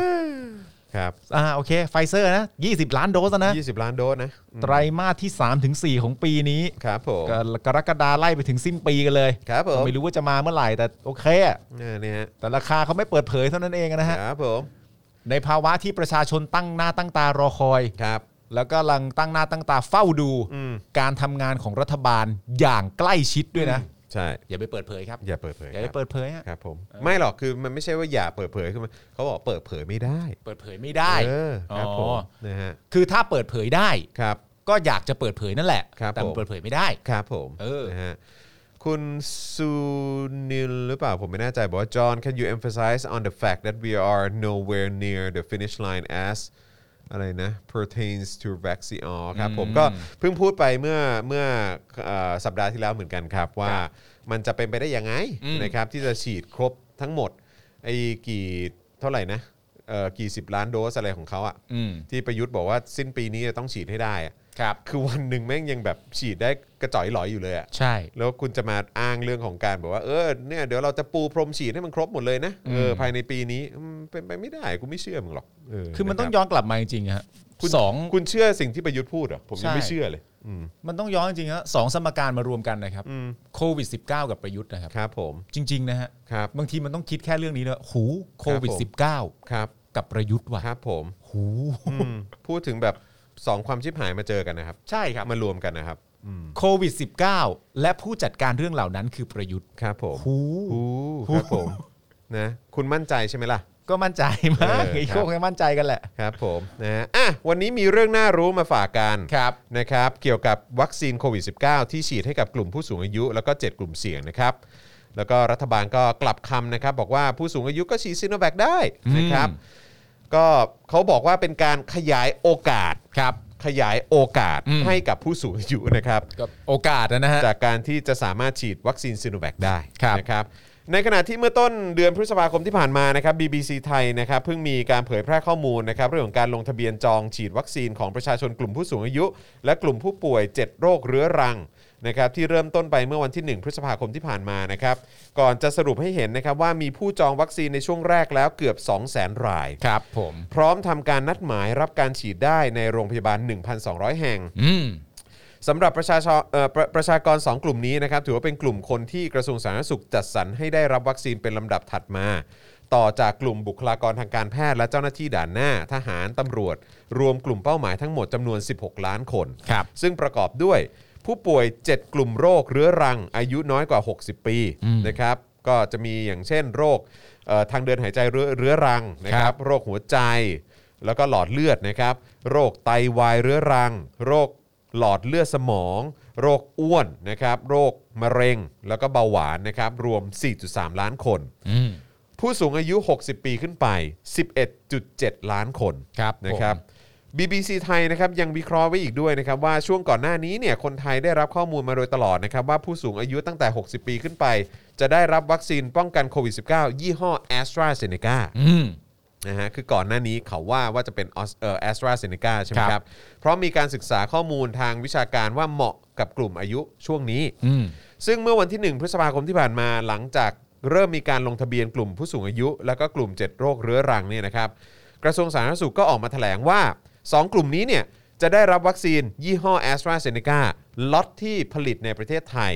โดยบริษัทสยามเบลไซเอนส์นะครับ ซึ่งในายแพทย์พงศธรเอ่อนะครับที่ปรึกษาระดับกระทรวงนะครับระบุในการแถลงข่าวความคืบหน้าการลงทะเบียนรับวัคซีนผ่านหมอพร้อมนะครับว่า วัคซีนแอสตราเซเนกาที่จะนำมาฉีดในเดือนมิถุนายนถึงกรกฎาคมนะครับ อืม มีจำนวน 16 ล้านโดส ครับ สำหรับ 16 ล้านคน ซึ่งวัคซีนจะมาประมาณต้นเดือนมิถุนา ก็คือเดือนหน้าใช่ไหม โอ้ประมาณอีก 20 วัน ก็รอไปอีกสิ เออ เออและยืนยันว่าจะมีวัคซีนเพียงพออย่างแน่นอน อ๋อยืนยันเลยนะเว้ย อ๋อโอเค เออก ระทั่งล่าสุดนะครับ เมื่อวันที่ 7 พฤษภาคม คืออันนี้เขาเขาเขาให้สัมภาษณ์ไปเมื่อวัน น่าจะวันที่หนึ่งป่ะ เมื่อวันที่ 1 ใช่ไหม อืม แต่พอถึงวันที่ 7 เนี่ย ครับ ก็มีมตินะครับจากคณะกรรมการโรคติดต่อแห่งชาติ เห็นชอบให้ฉีดวัคซีนซิโนแวคในผู้สูงอายุ 60 ปีขึ้นไป อืม คือวันที่ 1 เขาว่าว่าเออเดี๋ยวฉีดแอสตราเซเนกาที่ผลิตในไทยนะ ใช่ เออนะครับแล้วพอมาวันที่ 7 เนี่ยก็บอกว่า อ่ะ เดี๋ยวให้ฉีดซ i โนแวค อืม กับผู้สูงอายุ 60 ปีขึ้นไป ครับ โดยกระทรวงสาธารณสุขระบุว่าคณะกรรมการเห็นชอบให้วัคซีนซ i โนแวคเนี่ยฉีดในผู้ที่มีอายุตั้งแต่ 60 ปีขึ้นไป ซึ่งมีการวิจัยที่ประเทศจีน อืม ว่าการฉีดวัคซีนซ i โนแวคให้กับผู้สูงอายุ 60 ปีขึ้นไป ที่มีสุขภาพดี อืม พบว่ามีความปลอดภัยและกระตุ้นภูมิคุ้มกันได้ดีนะครับอันนี้เป็นการวิจัยที่ประเทศจีนนะครับ ครับ อย่างไรก็ตามข้อมูลชุดนี้สร้างความสับสนไม่น้อยให้แก่ประชาชนนะครับทำให้ในายแพทย์โสพลนะครับซึ่งเป็นผู้ช่วยรัฐมนตรีประจำกระทรวงสาธารณสุขเนี่ยออกมาแถลงในวันที่ 9 อืม ว่ากลุ่มผู้สูงอายุ และกลุ่มผู้ป่วย7เอ่อผู้ป่วยเรื้อรัง 7 กลุ่มโรคเนี่ย ครับ ที่ได้ลงทะเบียนในการฉีดวัคซีนผ่านหมอพร้อมเนี่ยจะได้รับการฉีดวัคซีนแอสตราเซเนกานะ อืม ก็คือกลับกลับมาบอกอีกครั้ง มาย้ำอีกครั้งว่าไม่ใช่จะได้ฉีดแอสตราเซเนกา ตามที่เคยวิเคราะห์ข้อมูลไว้ตั้งแต่แรก ครับ ว่าแอสตราเซเนกาเนี่ยเหมาะสม ใช่ กัรุ่นราว 60 ปีขึ้นไปมากกว่า อ่าใช่ แต่ก็มาเปลี่ยนอีกทีนึงว่าซีโนแวคก็ฉีดได้ ได้ ถ้าเกิดว่าคุณสุขภาพดี อ่าใช่ และอีกพอมาถัดมาก็เปลี่ยนอีก เปลี่ยนอีก เออ แล้วบอกว่าไม่ไม่ไม่ไม่ไม่เดี๋ยวให้ฉีดแอสตราเซเนกา นั่นแหละ ครับ อืม แต่ยังอธิบายต่อไปนะครับว่ามติของคณะกรรมการโรคติดต่อที่ออกมาเนี่ยก็เพื่อเป็นการขยายโอกาสให้ผู้สูงอายุในพื้นที่ที่มีการระบาดของโควิด -19 เนี่ยได้รับการฉีดวัคซีนโดยเร็วที่สุด เพื่อลดอัตราการติดเชื้อจำกัดวงการแพร่ระบาด ลดการป่วยที่รุนแรง และการเสียชีวิต ระหว่างรอวัคซีนจากแอสตราเซเนกาสำหรับฉีดให้กับคนในประเทศ ครับ อ่าก็คือบอกว่าอ่ะก็ไหนๆต้องรอแอสตราเซเนกาเอ่ออย่างน้อยเนี่ยก็เดือนหน้าแล้ว อืม ใช่ไหมเอองั้นก็ถ้าตรงบริเวณไหนเนี่ยที่มันมีการแพร่ระบาดหนักๆเนี่ยก็ฉีดซิโนแวคไปก่อนก็ได้ จะได้ไม่ต้องรอแอสตราเซเนกา ใช่ ซึ่งจะมาในต้นเดือนหน้า ครับ ก็คือต้นเดือนมิถุนายน ครับ ระหว่างนี้ตรงไหนที่มันรุนแรงมากๆจริงก็ซัดซีโนแวคไปก่อน ซัดซิโนแวคไปก่อน เพราะว่าเดี๋ยวจะได้นั่นไง อืม สร้างภูมิคุ้มกันอะไรอย่างเงี้ย นี่ใช่ไหมที่เขาเรียกว่าเพิ่มโอกาสอะ เพิ่มโอกาสอะไรวะเอ เพิ่ม อ โอกาสอะไรวะ อ่ะข้อมูลจากกรมควบคุมโรคเมื่อวันที่ 28 เมษายนนะครับระบุว่าวัคซีนแอสตราเซเนกาที่มีการจัดหาแล้ว ครอบคลุมไปถึงเดือนธันวาคมเนี่ยนะครับแบ่งออกเป็นมิถุนายน 6 ล้านโดส อืม กรกฎาคมถึงพฤศจิกายน ครับ 10 ล้านโดสนะครับแล้วก็เอ่อเดือนธันวาคมก็ได้อีก 5 ล้านโดสครับ ก็จะเป็น 20 กว่า ครับผม ล้านโดสพอดี ครับผม อืม นะฮะก็โอเคครับ มึงเชื่อไหมว่าเวลาที่แบบว่าเราอ่านพวกนี้เสร็จทั้งหมดอะ อืม แล้วเราก็แบบ มันมันมันเป็นการอ่านข่าวที่แบบว่า หรือว่าเป็นการเล่าข่าวที่แบบว่า พอพอจบข่าวปุ๊บแล้วก็แบบกู ไอ้เหี้ยมันจริงๆนะเว้ คื ย อมันไม่มีหวังเนอะเออ ใช่ คือคือมันไม่มีหวังกับกับกับประเทศเนี้ยกับ เออ เพราะว่าคือเพราะว่าอำนาจอำนาจที่มันควรจะอยู่ในมือของคนที่ประชาชนเลือกอะ อืม เออ มันไม่มันไม่อยู่กับคนเหล่านั้นไง ใช่ มันไปอยู่กับกลุ่มคนที่แบบว่า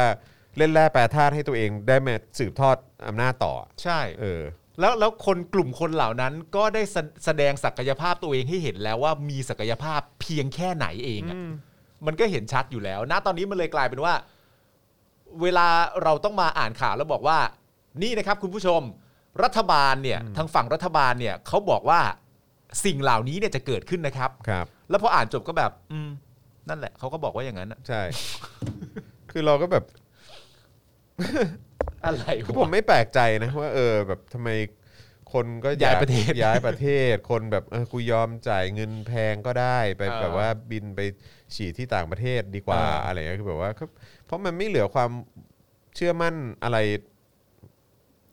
ใช่ แล้วไง อืม เออ แล้วไม่แล้วผม ก็ เห็น คือจากนิวโลแบบทุกสัปดาห์ แม่งมาเป็นทุกวัน อืม แล้วแม่งมาเป็นรายชั่วโมงอ่ะ อืมแม่งเป็นเรื่องที่ตลกมากเลยเนอะ เออฮะ คือแบบผมมีความรู้สึกว่ามัน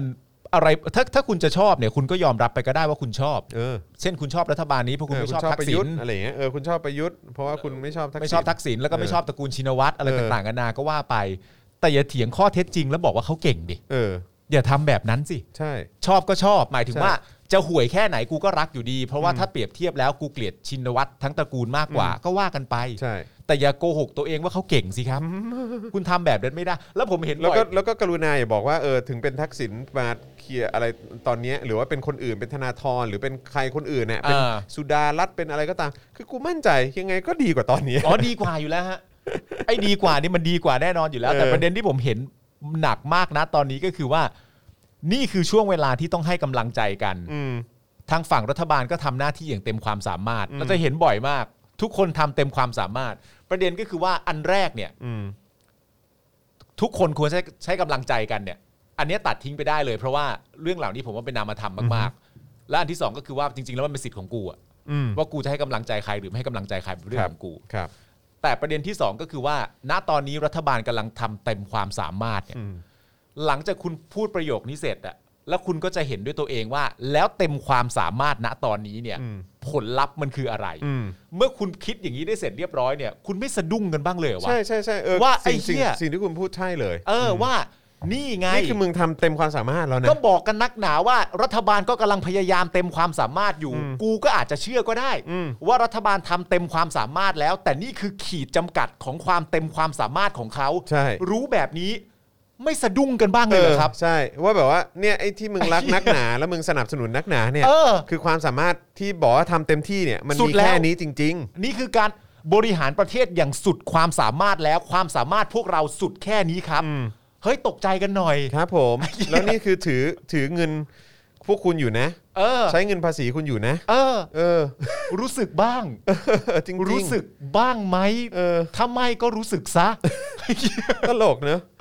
คือแบบเขาทำเต็มความสามารถแล้วไอ้เหี้ยความสามารถมึงมีเท่านี้ใช่ไหม ใช่ เนี่ย ไม่รู้สึกบ้างเลยเหรอค ที่ รับ สุด ว่า ที่รีดเค้นออกมาได้เนี่ยคือ เออ คือมันได้แค่นี้ใช่ไหม ใช่ เออ เต็มความสามารถแล้ว ก็อย่างที่บอกไปก็อาจจะเชื่อ อืม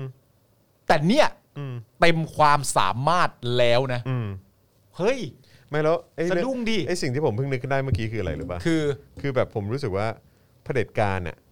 แม่งก็เก่งแต่ในพื้นที่ตัวเอง และใช้กฎของตัวเองใช่ปะ เอาแน่นอน แต่พออะไรที่มันเป็นสากลน่ะ อืม คือแม่งรับมือไม่ได้จริง อ่า ๆ ใช่ แล้ว อ่า แล้วไอ้ ใช่แล้ใช่วแล้วไอ้เนี่ยแล้วไอ้คือแบบอ่ะพูดถึงพูดถึงเอ่อเศรษฐกิจอย่างเงี้ย อืม เศรษฐกิจก็เป็นอะไรที่เชื่อมโยงกับสากล ใช่ ใช่ไหม ใช่ คือมันต้องพึ่งพากันอยู่แล้ว ถูกต้อง แล้วเผด็จการแม่งก็ไม่สามารถทำให้เศรษฐกิจดีได้ อืม ตั้งแต่วันที่แม่งยึดอำนาจเข้ามา อื้อหือ จนถึงทุกวันเนี้ย เออ ก็คือไม่สามารถทำได้ อืม ไม่สามารถพัฒนาหรือฟื้นเศรษฐกิจหรือทำให้เศรษฐกิจรุ่งเรือง แบบอู้ฟู่ได้ ใช่ เจ็ดปีนี้พิสูจน์แล้ว อืม แล้วคราวเนี้ยพอมาเจอสถาน พิสู กา จ ร น์ ณ์ ยังมีหลักฐาน ใช่ ด้วยนะ แล้ว อืม พิสูจน์แล้วพอเจอโควิด -19 ซึ่งแม่งก็คือโรคระบาดระดับสากลนะ ถูกต้อง จริงๆอ่ะ ถูกต้อง คือแม่งก็มีการรับมือและบริหารจัดการที่เฮี้ยเหมือนกัน เออ คือมึงรับมืออะไรที่มันเป็นสากลไม่ได้จริงๆอ่ะ ใช่ แล้วเนี่ยมึงเจอแบบว่าความเป็นเอ่อเนี่ยพอมี globalization ใช่ไหม อืม เรื่องของการแบบว่าทุกวันนี้โลกเอ่อโลกนี่ก็แทบจะไร้พรมแดนแล้ว ใช่ เดี๋ยวก็มีคริปโตเข้ามาอีก อืม ใช่ไหม อืม เดี๋ยวก็มีเรื่องโอ้ยอะไรแบบโซเชียลมีเดียเทคโนโลยีอะไรต่างๆ ที่มันแบบว่าที่มันเป็นสากลเข้ามาอีกอะ่ะ เออ คือเผด็จการแม่งไม่มีทางดีลกับเรื่องพวกนี้ได้แน่นอนอ่ะ ยากครับ เพราะฉะนั้นคือมองได้สองทางก็คือหนึ่งประเทศไทยก็จะเฮี้ยลงไปเรื่อย อืม ๆ แล้วก็ชิบหายต่อไปเรื่อย อืม ๆ กับการที่เอ่ออำนาจบริหารการจัดการอยู่ในมือของเผด็จการ อืม กับอีกอันหนึ่งก็คือว่าเผด็จการเนี่ยก็มันมันก็จะพัง อืม จากการที่ไม่สามารถรับมือกับสิ่งที่มันเป็นสากลที่ที่เราไม่สามารถต้านทานมันได้อะ ใช่ ประเทศเราไม่สามารถต้านทานมันได้อะ อืม แล้วเผด็จการอ่ะก็จะต้องพังไปโดยปริยายด้วยตัวมันเอง คือคือ เพ เขา ราะมันไม่มีความสามารถในการรับมือสิ่งเหล่านี้ ใช่ คือคือคือถ้าให้พูดเปรียบเปรยก็เหมือนเขาต้องเรียกว่าอะไรนะ ตายไปตามธรรมชาติอะ อ่าใช่ เพราะว่า จากการเปลี่ยนแปลงที่ จาก บอกว่า การใช่ ไอ้ไอ้ adapt or die อะ ใช่ ซึ่งไอ้พวกนี้เสือกไม่ adapt เลยไง เอออื ม พวกกูคือเผด็จการ อืม กูยึดอำนาจเข้ามา อือฮึ กูไม่ได้มาด้านความชอบธรรม แน่นอนคุณเมื่อคุณไม่ได้ไม่ได้มาด้วยความชอบธรรมตามที่เหมือนประชาชนเขามองเห็นว่าแบบผมคิดว่าถ้าเรื่องเหล่านี้มันเกิดขึ้นคุณน่าจะแก้ปัญหาเหล่านี้ได้ นั่นก็แปลว่าชัดเจนว่าพอเรื่องเหล่านี้มันเกิดขึ้นจริง ๆ ว่าจะเป็นเรื่องไหนก็ตามเนี่ย คุณก็ดูแลแล้วก็จัดการไม่ได้ อืม และไม่ว่าจะเป็นกี่เรื่องกี่เรื่องเข้ามา คุณก็จะจัดการไม่ได้ อืม เพราะคุณเก่ง แต่กับการใช้อำนาจที่ไม่ชอบทำ ใช่ เมื่อต้องทำอะไรบางอย่างที่มันต้องใช้ความชอบธรรมเข้ามาเกี่ยวข้องเนี่ย คุณก็ไม่มีฝีมืออ อืม คุณก็ทำไม่ได้ เพราะฉะนั้น ใช่ คุณก็ต้องตายไปตามความเปลี่ยนแปลงอะ อืม พอถึงเวลาของคุณคุณก็ต้องตายไป ใช่เท่านั้นเอง ซึ่งผมก็มีความรู้สึกว่า ก็มันก็คือมองปลายทางแล้วครับ อืม มองปลายทางแล้วก็คือเผด็จการมันก็อยู่ไม่ได้หรอก อืม แต่มันอยู่ที่ว่าเผด็จการมันจะไปก่อน หรือว่าประเทศมันจะชิบหายมากกว่านี้ ใช่ อีกเท่าไหร่ อืม กว่าเผด็จการมันจะไป จริง ๆ น่าจะมีสลิม จนจนไม่เหลือไม่เหลืออะไร ไม่เหลืออะไรเลยให้กับคนในประเทศอะเอางี้แล้วกัน คือรุ่นต่อไปไม่มีอะไรแล้ว ใช่ รุ่นต่อไปหลังจากเราหรือรุ่นต่อไปอีกก็คือไม่มีอะไรแล้ว ใช่อืม ทุกวันนี้สลิมที่เชียร์เขาจะรู้สึกอย่างนี้ไหมเฮ้ยในขณะที่เราเรากำลังจะเชียร์อยู่เนี่ย อืม ประเทศมันจะชิบหายก่อน หรือว่าพวกเราจะไปก่อนวะ คงไม่คิดอะ คงไม่คิดหรอก คงไม่คิดหรอก เชียร์ซะแล้วอ่ะ ใช่เออ ก็ประยุทธ์เก่งซะแล้วอ่ะ เก่งที่สุดแล้วครับ ประยุทธ์ทำเต็มความสามารถแล้ว นะ ที่สุดแล้วครับ แล้วมันตลกป่ะ มันตลกป่ะว่า คือคำพูดของเขาอะ เออ ของความเป็นสลิมอะ เออ มันเป็นคำพูดที่อยู่ดีๆก็ยอมรับให้กูเห็นอะ เออ สมมติว่าคนที่เป็นฝั่งประชาธิปไตยเนี่ย มีความรู้สึกอยู่ว่า ไอ้เฮียประยุทธ์นี่มันตกลงมันเลวหรือมันทำเต็มที่แล้วหรือมันคือยังไง อืมอืม แล้วเราก็มีสลิม อืม มายืนยันให้เราว่า รัฐบาลทำเต็มที่แล้วครับ แล้วก็แบบอ้าวเหรอ อันนี้คือเต็มที่ค อ้า รั ว บ แล้วไม่เคยรู้เอาแต่ถ้ารู้ขึ้นมาพวกมึงไม่ตกใจกันบ้างเลยนะ แปลกเนอะแปลกจริง แปลกครับ แปลกแปลกครับ แปลก เพราะเป็นสิ่งมีชีวิตที่แปลกครับผม เออนะครับก็ นักวิทยาศาสตร์ก็ยังไม่สามารถทำความเข้าใจ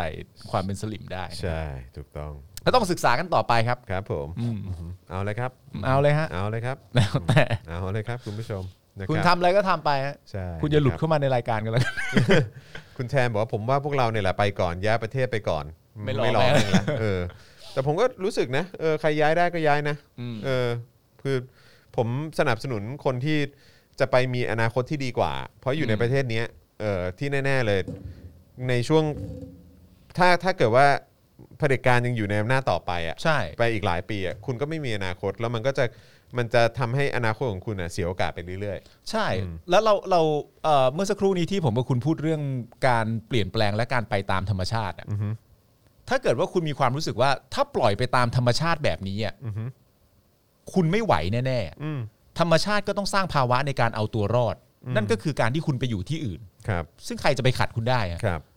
ก็ในเมื่อธรรมชาติมันสร้างสรรค์มาว่า คุณอยู่ที่นี่คุณไม่รอดแน่ อืม ๆคุณก็ต้องไป ใช่ เป็นเรื่องปกติ ใช่ ผมก็บอกผมก็มีความรู้สึกว่าไปเถอะ อืม ไปเถอะอืมนะฮะคืออย่างถ้าลูกผมโตอะไรอย่างเงี้ย อืม ผมก็มีความรู้สึกว่าเออถ้าลูกมีโอกาสผมก็ ลูกไปเถอะ อืม เออ จริงๆนะฮะถ้ามันยังคงเป็นอย่างนี้อยู่นะ ใช่ เออนะครับ แต่ คุณ ผม ผู้ชมโอนเข้ามา 50 บาท โอ้ขอบคุณนะค บ รับนะฮะ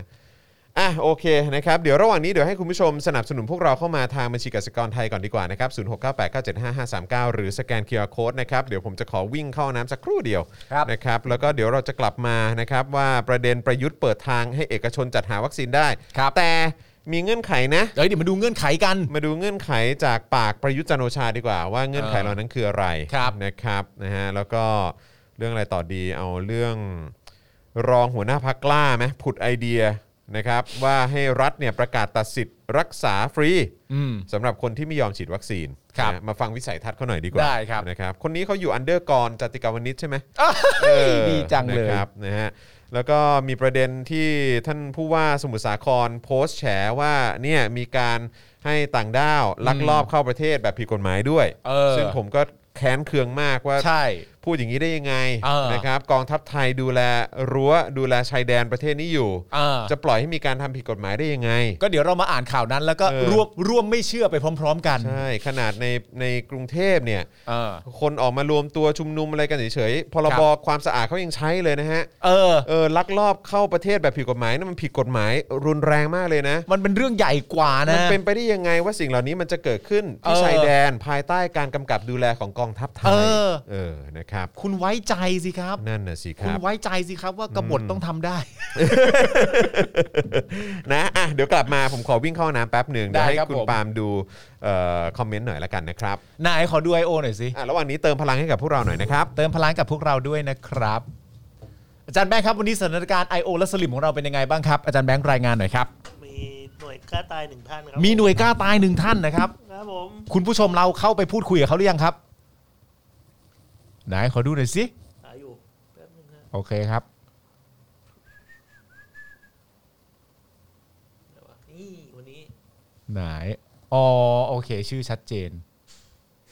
อ๋อโอเค ชอบกินทุเรียนอยู่ไทยแบบนี้แหละครับ ไม่ไปไหนแน่นอน โอเคครับ ผมอยู่ไปนะครับ ผมอยู่ไป อยู่ ไป ลุงตู่ออกแล้วประเทศใครจะมาบริหารแทนล่ะครับ อ๋อมีประอ๋อมีมีประมาณนี้ด้วยเหรอ มีมีมีมีคนนี้แหละครับ ถ้าคนนี้เหรอที่บอกว่าลุงถ้าลุงตู่ออกไปแล้วใครจะบริหารแทนล่ะครับเหรอ ใช่ใช่ อ๋อโอเคโอเค เดี๋ยวก่อนเดี๋ยวก่อน ช่วงด่ายโอมาแล้วเดี๋ยวก่อนนะครับเก็บไว้ก่อนแป๊บหนึ่งแป๊บหนึ่งแป๊บหนึ่งเขาเขาเป็นเป็นไอโอที่เก่งกาจไหมอาจารย์แบงค์ตามที่อาจารย์แบงค์เฝ้าดูมา เขาสึกเขาเขาซึมซึมๆมาเรื่อยๆเขา ไม่ไม่ได้โดดเด่นอะไรใช่ไหม ไม่ได้โดดเด่นแต่ อ๋ เขา อโอเคโอเคโอเคมาหลายวันแล้ว โอเคอ๋อมาหลายวันแล้วเหรอ ใช่ใช่ยัง อ๋อโอเค ยังไม่เปรี้ยวยังไม่เปรี้ยว อ๋อยังไม่ยังไม่เท่าไหร่ใช่ไหมโอเคงั้นงั้นงั้นในตอนนี้คุณผู้ชมที่อยู่ในชุมชน Daily Topic ของเราก็เอ็นดูเขาไปก่อนนะครับผมอย่าเพิ่งไปทำอะไรเขานะ อ่ะโอเค อ่านคอมเมนต์กันหน่อยดีกว่า พี่ปาล์มอยากย้ายไปประเทศไหนบ้างคะเผื่อจะย้ายตาม อุ้ยน่ารักจัง ใช่เหรอคะ ได้เหรอครับ ผมจะอยู่ประเทศไทยกับคุณจอร์นบินยู แล้วก็ต่อสู้กับเผด็จการต่อไปครับผม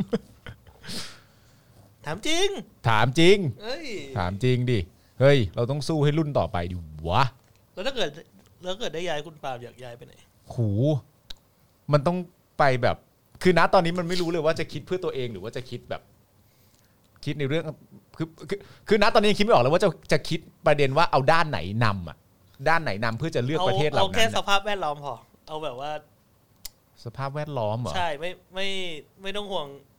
ลูกเมียอะไรเงี้ย หมายถึงว่าแบบถ้าไปก็ไปกันหมดแหละอะไรเงี้ย ผมอาจจะไปนิวซีแลนด์เลยอ่ะ โอ้โห อาจจะไปนิวซีแลนด์เลยเพราะผมก็เหมือนเรียนที่นิวซีแลนด์มาอยู่แล้วอะไรเงี้ย เคยไป คือตอนนี้เรากำลังตั้งคำถามกันอยู่ว่าประสมมติว่าประเทศที่จะย้ายไปจะย้ายไปประเทศไหน อืม เอออผมก็เลยบอกว่า ถ้าเป็นผมผมอาจจะย้ายไปนิวซีแลนด์เพราะว่าก็คุ้นเคยอยู่ก่อนแล้ว เออเออแต่นิวซีแลนด์ก็น่าไปเนาะ ใช่ เออ มีคำมีคนถามว่าตกลงดูคริปโตช่องไหน ดูคริปโตช่องไหน ดูคริปโตช่องไหน คืออะไรอ่ะ ดูคริปโตช่องไหนคืออะไรอ่ะ คริปโต คริปโตเคอร์เรนซี่อะ คืออะไรวะ โอ้ยแป๊ก คืออะไรอ่ะ ไม่ อ๋อ ก็ คริปโต เมื่อกี้เมื่อกี้คุณจอนเขาคุยเรื่องคริปโตเคอร์เรนซี่ เออ อ่า เออ แล้ว อ่าฮะ แล้วมีผู้ชมก็ถามมาบอกว่า เอ้า บางโตออกคลิปใหม่แล้วครับ กูกำลังจะพูดเลย เอ๊ะมันคือคำโตโตหรือเปล่า นี่โปรโมทให้พี่โตเลยนะเนี่ยเออ ก็ คำโตโตอืม ถ้าอยากดูคลิปโตก็เข้าไปใน YouTube Channel ของพี่โตครับแล้วมันก็จะมีนะครับผม นี่หมวกแดงๆวะ เออ ที่ใส่ เออ พวกหัวแดงๆ แล้วก็กางเกงในตัวเดียวอะ อาจารย์แบงค์มาอะไรวะ คือ เนี่ย อะไรวะ อาจารย์แบงค์มาหลายตับแล้ว นะ คืออะไรอ่ะ อาจารย์แบงค์ช่วงที่ผ่านมา มึงก็เหงาเหมือนกันใช่ไหมเนี่ย เงาดิวะ เดี๋ยวก่อนสรุปว่าไอ้ที่ใส่กางเกงในอันแดงๆคืออะไรวะ เกงในแดงๆคืออะไร นั่นคริปโตเนียนเหรอเอออะไรนะ เดี๋ยวเดี๋ยวเดี๋ยวเดี๋ยวเอาคุยกันไปก่อน อะไรเลยไม่แค่ตัว คืออะไรวะ ไม่รู้ กูไม่ไปข่าวด้วย ถ้ากูไม่เข้าใจอาจารย์แบงค์กูไม่ไปไหนด้วย คริปคริปโตเนียนเหรอ คริปโตไนท์ คริปโตไนท์ ใช่ไม่ใช่ไม่ใช่ มันเป็นแบบ คืออะไรวะ ต้องหาหาเขาว่า คืออะไรซูเปอร์แมนซูเปอร์เกิร์ลอย่างเงี้ยเหรอ ไม่ใช่ไม่ใช่ไม่ใช่ พี่โตอ๋ออันนี้อ๋อโอเค อ๋ออ๋อ๋อโอเค นิสัย อันนี้มันเป็นแบบมุกเจ่อข่าวตื้นด้วยนี่หว่า เออ ที่แดนแดนที่แดนแดนเออใช่ใช่ใช่ใช่ ทำไม I.O. ต้องไปเตรียมตัวสวดมนต์พรุ่งนี้อะ ก็พรุ่งนี้เขาบอกให้สวดมนต์ไล่โควิดปะ ใช่ อ๋อเหรอครับ ที่เหมือนหน่วยงานราชการเขาออกมาบอก อืม แต่ก็คงเป็นดำริของผู้มีอำนาจแหละ ครับ เออบอกว่านั่นแหละนะแบบา สวดมนต์ไล่โควิดเหร ส อ วดมนต์แล้วก็ไล่โควิดกันดีกว่า อืม เออครับ เขาให้ ผ พิ ม สูจน์เขาให้พิสูจน์กันที่ไหนอะ ไม่รู้ อยู่บ้านมั้งรวมตัวกันได้เหรอ สวดที่บ้านสวดออนไลน์อย่างเงี้ยเหรอ รูปโปรโมทเขาผมแบบ ไม่มั่นใจเลยอะเพราะเขาให้แบบ เป็นรูปเหมือนไปสวดกันที่วัดที่โบสถ์ ที่วัดก็คงไม่ได้อยู่แล้วป่ะเพราะเขาก็ไม่ให้รวมตัวกัน ไม่ได้ไม่ควรเนี่ย ใช่ไหม ใช่ไหม เออ ก็ตามคำสั่งเขาเองอ่ะ นะฮะอืมนะครับ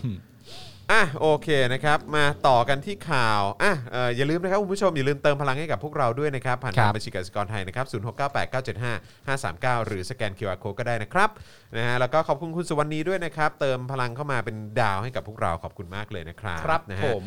อ่ะเอ่อนายอนุชาบูรพาชัยศรีโฆษกรัฐบาลนะครับ ประกาศชัดครับว่ารัฐบาลเนี่ยไม่ปิดกั้นการนำเข้าวัคซีนโควิด -19 โดยเอกชน ครับ เสนอให้จัดหาวัคซีนที่แตกต่างจากที่ภาครัฐนำเข้า แล้วก็สามารถจัดส่งทันภายในปี 64 เพื่อเป็นทางเลือกกับประชาชน อืม นะครับพร้อมกำหนดค่าบริการฉีดวัคซีนในโรงพยาบาลเอกชนว่าต้องสมเหตุสมผลนะ ครับ โดยมีเงื่อนไขว่า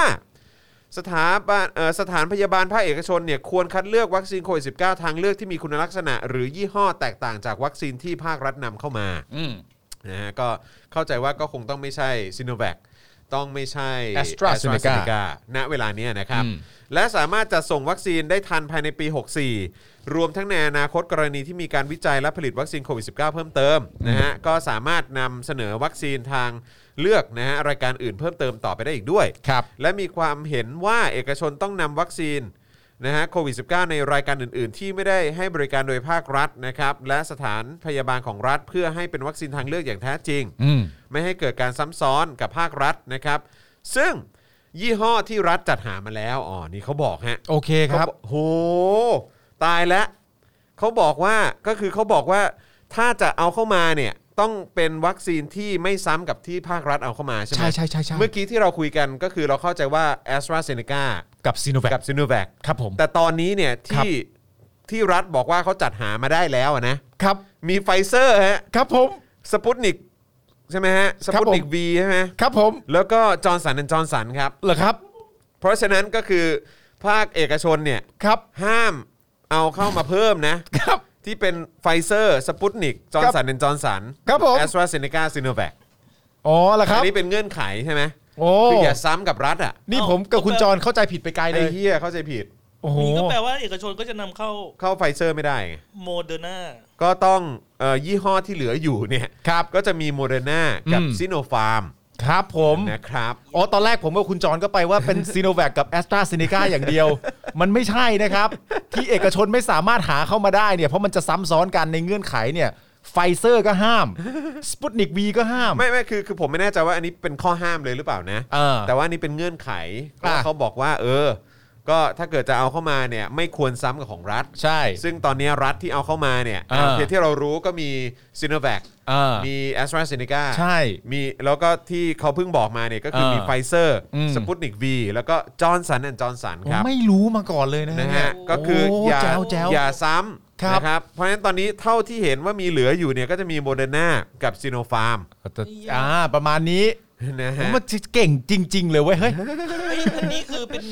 เป็นข้อตกลงหรือว่าแค่ขอความร่วมมือ เอ่ม เขาบอกว่าเป็นเงื่อน ก็ ไข ที่ที่ เอ้ย แน่ๆก็เป็นดำริโดยโฆษกรัฐบาลน่ะ อืม ไอ้เหี้ย นะครับ เอ้ยทำเงินไปสามพันครับพล อืม ตอนนี้เขา เอาละ ปล่อย เว้ย โมเดอร์นากันแล้ว เอาละเว้ย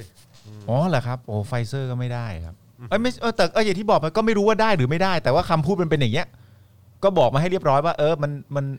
เขาเสนอไงเขาเสนอว่า อืม เออถ้าจะเอาเข้ามาเนี่ยอย่าซ้ำกับของรัฐบาล เออ อ๋อ มันมันจะได้ไม่ซ้ำซ้อน ยังเป็น ใช่ ข้อเสนออยู่ ไม่รู้ ใช่ เขา ห เขาใช้คำว่าเสนอ อืม อ๋อ เสนอนะฮะคือทางรัฐบาลเนี่ยเสนอกับทางเอกชนว่า ถ้าจะเอาเข้ามาเนี่ยอย่าซ้ำกับของรัฐบาล ไอ้เหี้ย อืม เหรอเขาใช้คำพูดนั้นเหรอ ใช่ ก็นี่ไงก็เขาบอกว่านายอนุชาบูรพาชัยศรีโฆษกรัฐบาลประกาศชัด รัฐบาลไม่ได้ปิดกั้นการนำเข้าวัคซีนโควิด -19 โดยเอกชน อืม เสนอให้จัดหาวัคซีนที่แตกต่างจากที่ภาครัฐนำเข้า อืมเสนอเฉย เสนอนะ ๆก็คือแนะนำแนว ก็ต้อ ทาง ง ก็ต้องมาดูว่าเสนอจริงหรือเปล่า หรือว่า อืม บังคับ เดี๋ยวต้องว่ากัน เออ เพราะรัฐบาลนี้ อืมนะครับ อ๋อมันก็เป็นนโยบายโยนหินถามทางเหมือน เอ กัน อ ถ้าแบบนี้ เพราะในนี้มันก็เขียนด้วยว่าและมีความเห็นว่าเอกชนจะต้องนำเข้า อืม วัคซีนโควิด -19 ในรายการอื่น อืม ๆ อ๋อ แต่ก็เออถ้าถ้าเสนอก็คือ ไม่เห็นด้วยและไม่ทำตามก็อาจจะได้ อืม หรือเปล่า ก็ก็ถึงบอกถึงเมื่อกี้ถึงได้ถามไงครับว่าแบบ เป็นข้อตกลงหรือว่าเป็นขอความร่วมมืออ หรือว่าตั้งเงื่อนไขหรือว่าหรือว่าแค่แบบเออเป็นเป็น อ๋อ แค่ อันนี้ก็แปลว่ายังไม่ดีลกัน เออยังไม่ได้ดีล กัน เสนอมาเฉย ก็เป็นแค่การนำเสนอจริงๆว่าเออถ้าจะสมมติว่าภาคเอกชนจะหาเข้ามาเนี่ยเอ่อหามาในลักษณะที่เอ่อไม่ซ้ำกับที่รัฐบาลหาได้แล้วได้ไหม อืม หรือเปล่า หรือเปล่าวะ yeah well ยังไงครับคุณผู้ชมฮะ เหลือยี่ห้ออะไรบ้าง ถ้าในตามนี้ก็จะมีโมเดอร์นากับซิโนฟาร์มครับ เออซิโนฟาร์ม ๆโควัคยังเหลือไหม ซึ่งซึ่งซีโนฟาร์มเนี่ยเท่าที่ผมเข้าใจเนี่ยก็คือว่าทางรัฐบาลจีนเนี่ยให้ให้ฉีดซีโนฟาร์มได้ อืม เออแต่ว่าของซีโนแวคเข้าใจว่าไม่ค่อยให้คนฉีดนะครับ เขาให้ฉีดซีโนฟาร์ม อืม แต่ว่าก็มีประเด็นด้วยว่าถ้าฉีดซีโนฟาร์มเนี่ยก็เข้าอเมริกาไม่ได้ อ๋อ ม เพราะฉะนั้นถ้าคนไทยอ่ะฉีดซีโนฟาร์มเนี่ยผมก็ว่าก็คงเข้าอเมริกาไม่ได้ ใช่ ก็สำหรับคนที่มั่นใจว่าจะไม่ไปอเมริกา ใช นะครับ ่ อืม นะครับนะฮะแต่ว่าในขณะเดียวกันถ้าฉีดไฟเซอร์ก็เข้าจีนไม่ได้นะ นะ ใช่ไหม เขาฉีดมาสองตัวเลย เข้าใจว่าอย่างนั้นเข้าใจว่าอย่างนั้นนะครับ แล้วแต่เลือกเหรอ ใช่แต่ว่า ว่าอยากไปประเทศไหนมากกว่า แต่ผ ไม่ เย คือคือมันเหมือนเขาบอกมันเป็นมันเป็นคล้ายๆเป็นเป็นวอลกันนั่นแหละ เออ เอ้ย ครับ แต่ ผ ผม มเคยได้ยินว่าซีโนฟาร์มนี่เขาให้ฉีดเฉพาะในประเทศจีนไม่ใช่เหรอฮะ ก็เข้าก็เข้าใจว่าอย่างนั้น อืม เข้าใจว่าอย่างนั้น แต่ว่าก็คงมีดีลเข้ามาเอาเข้ามาได้มั้งอืม คุณโทนี่ฉีดเลยนะ เอ ซิ อ โนฟาร์ม นี่ก็เอ่อคุณแบล็กควีนยังบอกอยู่เลยนะครับ มันอ่านว่าสปุตนิก5ไม่ใช่สปุตนิก B อ่ะผมขออภัยครับเออนะครับผมจะอ่านว่าสปุตนิกแล้วกันนะครับนะฮะต้องขออภัยจริง ๆนะครับ ประเด็นนี้ ไม่ ประ ใช่ เด็น หรอก นี้หลายรอบแล้ว ไม่ใช่หร อก มันมีคุณผู้ชมหลาย ๆ คนบอกว่าไปฟังที่ต่างประเทศอ่านต่างประเทศก็อ่านว่าสปุตนิกฟี เออ ก็เล แล้ ยว แล้วก็มี ไม่ ผู้ แน่ ชม ใจ หลาย ค ท่า รับ นก็บอกว่า V เนี่ยย่อมาจากวัคซีน ใช่ เออ สปุตนิกฟีไม่ใช่ห้าสปุตนิกฟี ไม่รู้เหมือนกัน เออ นั่นแหละแต่ก็ขออภัยที่ทำให้เสียความรู้สึกครับ นะฮะ อ่ะ โอเค ครับ เดี๋ยวผมอ่านว่าสปุตนิกแล้วกัน เออ นะครับ จะได้ อ่ะ ประมาณนี้นะครับ เฮ้ยคุณคุณ โอเคโอ้โห ไอ้นั่นมัน และผู้ที่ออกได้แก่ สปุตนิก วิ่ง นะฮะ อ่ะ โอเค นะครับ ก็คราวนี้มาฟังวิสัยทัศน์นะครับของ เอ่อ นี่ดีกว่า ของทางบุคลากรของพักกล้าใช่ไหมฮะ พักกล้าที่จะแสดงความเห็นเนี่ยนะฮะ บุคลากรของพักกล้า บุคลากรของพักกล้า คุณปาล์มกลับอะไรครับ ไม่รู้ บุคลากร ไม่ใช่เรื่องที่กูต้องตลกก็ได้ แต่ด้วยเหตุบางประการ ซึ่งผมก็ยังไม่เข้าใจตัวเองว่า เออ ทำไมกูถึงตลก เออ บุคลากรของพักกล้า ได้แก่วี่ นะฮะอ่ะมีรายงานว่านายวรวุฒิอุ่นใจฮะอืม ครับผม อุ่นใจนะฮะ อุ่นใจดีวะ เขาเป็นถึงรองหัวหน้าพักกล้าเลยนะ โอ้นะฮะ เขาเป็นถึง เขาเป็นถึงฮะ โอ้ เป็นเป็นพักที่ยิ่งใหญ่มากนะครับ ถือว่า ผม เป็นบุคลากรของพักกล้าปะ คุณทาวินบอกว่าพักกล้าจอก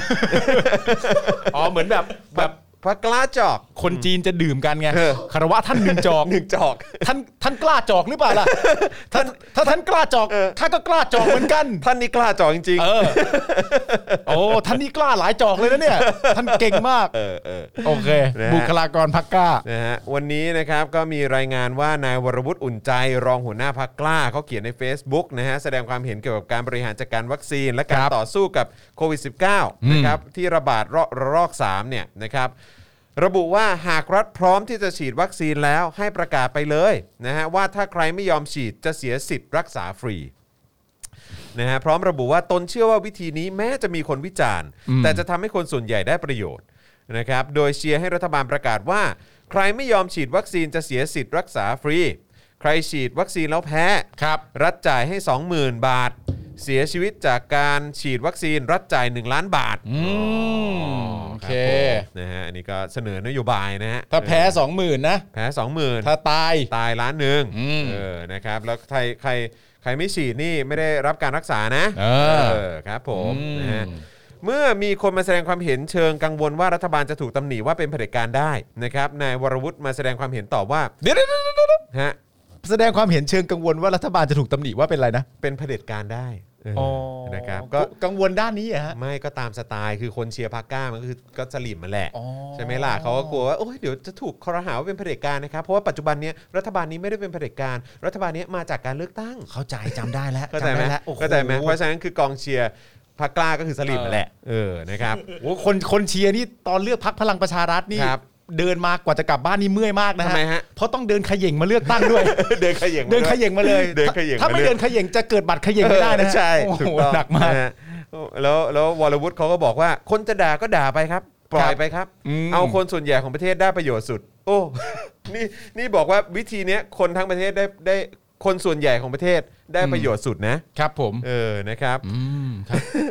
อ๋อครับครับครับ นี่ รับ คือ ผม รองหัวหน้าพักกล้านะครับ บุคลากรของพักกล้านะ บุค ครับ ลากรของพรรคใต้ ใช่ เฉียบขาดจ เฉี ริ ยบ ง ขาดมากนะๆโอ้ ครับ โหคนจะด่าก็ด่าไปต้องปล่อยไปครับ เอา อ่ะ คนส่วนใหญ่ของประเทศได้ประโยชน์สุด อ่าแล้วก็มีรองหัวหน้าพักอีกคนนึง ครับ ชื่อพงษ์พรหมยามรัตน์คน ฮะ นี้ก็เป็นรองหัวหน้าพักกล้าจอกเหมือนกัน ก็ นะครับ กล้าเฉยๆฮะกล้า อ๋อ เฉยๆ กล้ากล้าครับ เฉย ผมก็มาแสดงความเห็นในโพสต์มาคอมเมนต์ว่า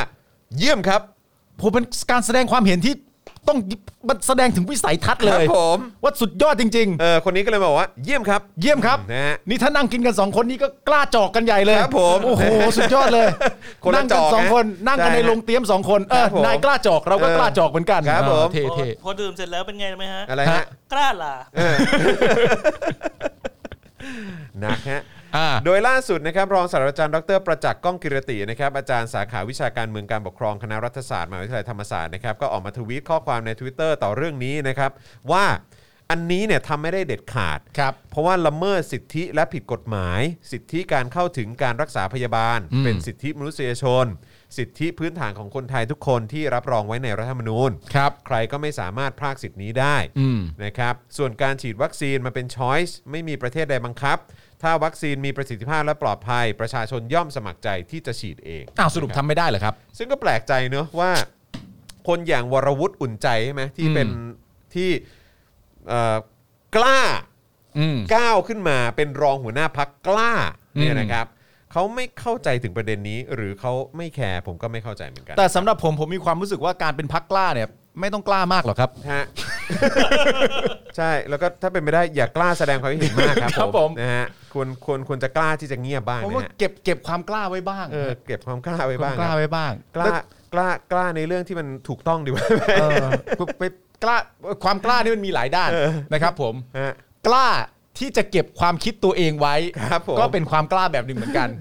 ลองหาช่องทางความกล้าของตัวเองดู เออ นะ เออ ล่าสุดนี่คุณสวิตรอนี่ถูกต้องที่สุด อะไรฮะ กล้าเนอะหืมมึงกล้าเนอะอ้าวแต่สรุปว่ามันผิดที่รับรองไว้ในรัฐธรรมนูญ ครับผม มันก็เลยไม่สามารถทำตรงนี้ได้แต่ว่าเขาก็พูดเคลียร์นะ ไม่แต่ผมก็ก็พอพอเข้าใจนะก็คือด้วยความที่ฐานฐานฐานคนเชียร์เขาก็เป็นสลิมอ่ะ ใช่ครับ แล้วก็สลิมก็จะไม่ค่อยแคร์เรื่องพวกนี้เท่าไหร่อยู่แล้วว่าเออมันผิดกฎหมายไหมมันมันขัดรัฐธรรมนูญไหมเออเรื่องของสิทธิมนุษยชนเรื่องนี้สำคัญหรือเปล่าอะไรอย่างเงี้ย ครับ ก็คือก็คือมันคนพันธุ์เดียวกันน่ะเพใช่ราะฉะนั้นก็คือเขาก็คงไม่ได้ให้ความสำคัญกับเรื่องพวกนี้อยู่แล้วเออเขาก็มองว่าเออแบบไม่ได้ไม่ได้เรื่องนี้สำคัญต้องรีบทำก่อนอะไรอย่างเงี้ย ใช่ ซึ่งก็คล้าย ๆ กันว่าแบบเอ้ยไม่ได้ไม่ได้แบบว่า มันจะผิดหลักประชาธิปไตยหรืออะไรก็ตามก็ให้มันรัฐรัฐรัฐประหารไปเถอะ อืม อะไรอย่างเงี้ยเออลุงตู่เข้ามามันจะได้สงบความสงบมันต้องมาก่อนอะไรอย่างเงี้ยเข้าใจปะคือเขาจะไม่แคร์อะไรพวกนี้อยู่แล้วไงเพราะฉะนั้นผมก็ไม่แปลกใจที่ที่ที่เนี่ยแหละ ใช่ เขาเขาจะมีทัศนคติกันแนวๆแบบนี้ ไม่แล้วคุณดูทัศนคติเขาเนี่ยมันชัดเจนขนาดไหนในประเด็นของการที่ว่าถ้าเขาก็รู้ทั้งรู้นะ อืม ว่าถ้าทำแบบนี้เนี่ย อืม มันจะเป็นการแสดงออกซึ่งความเหมือนกับการเป็นเผด็จการ อืม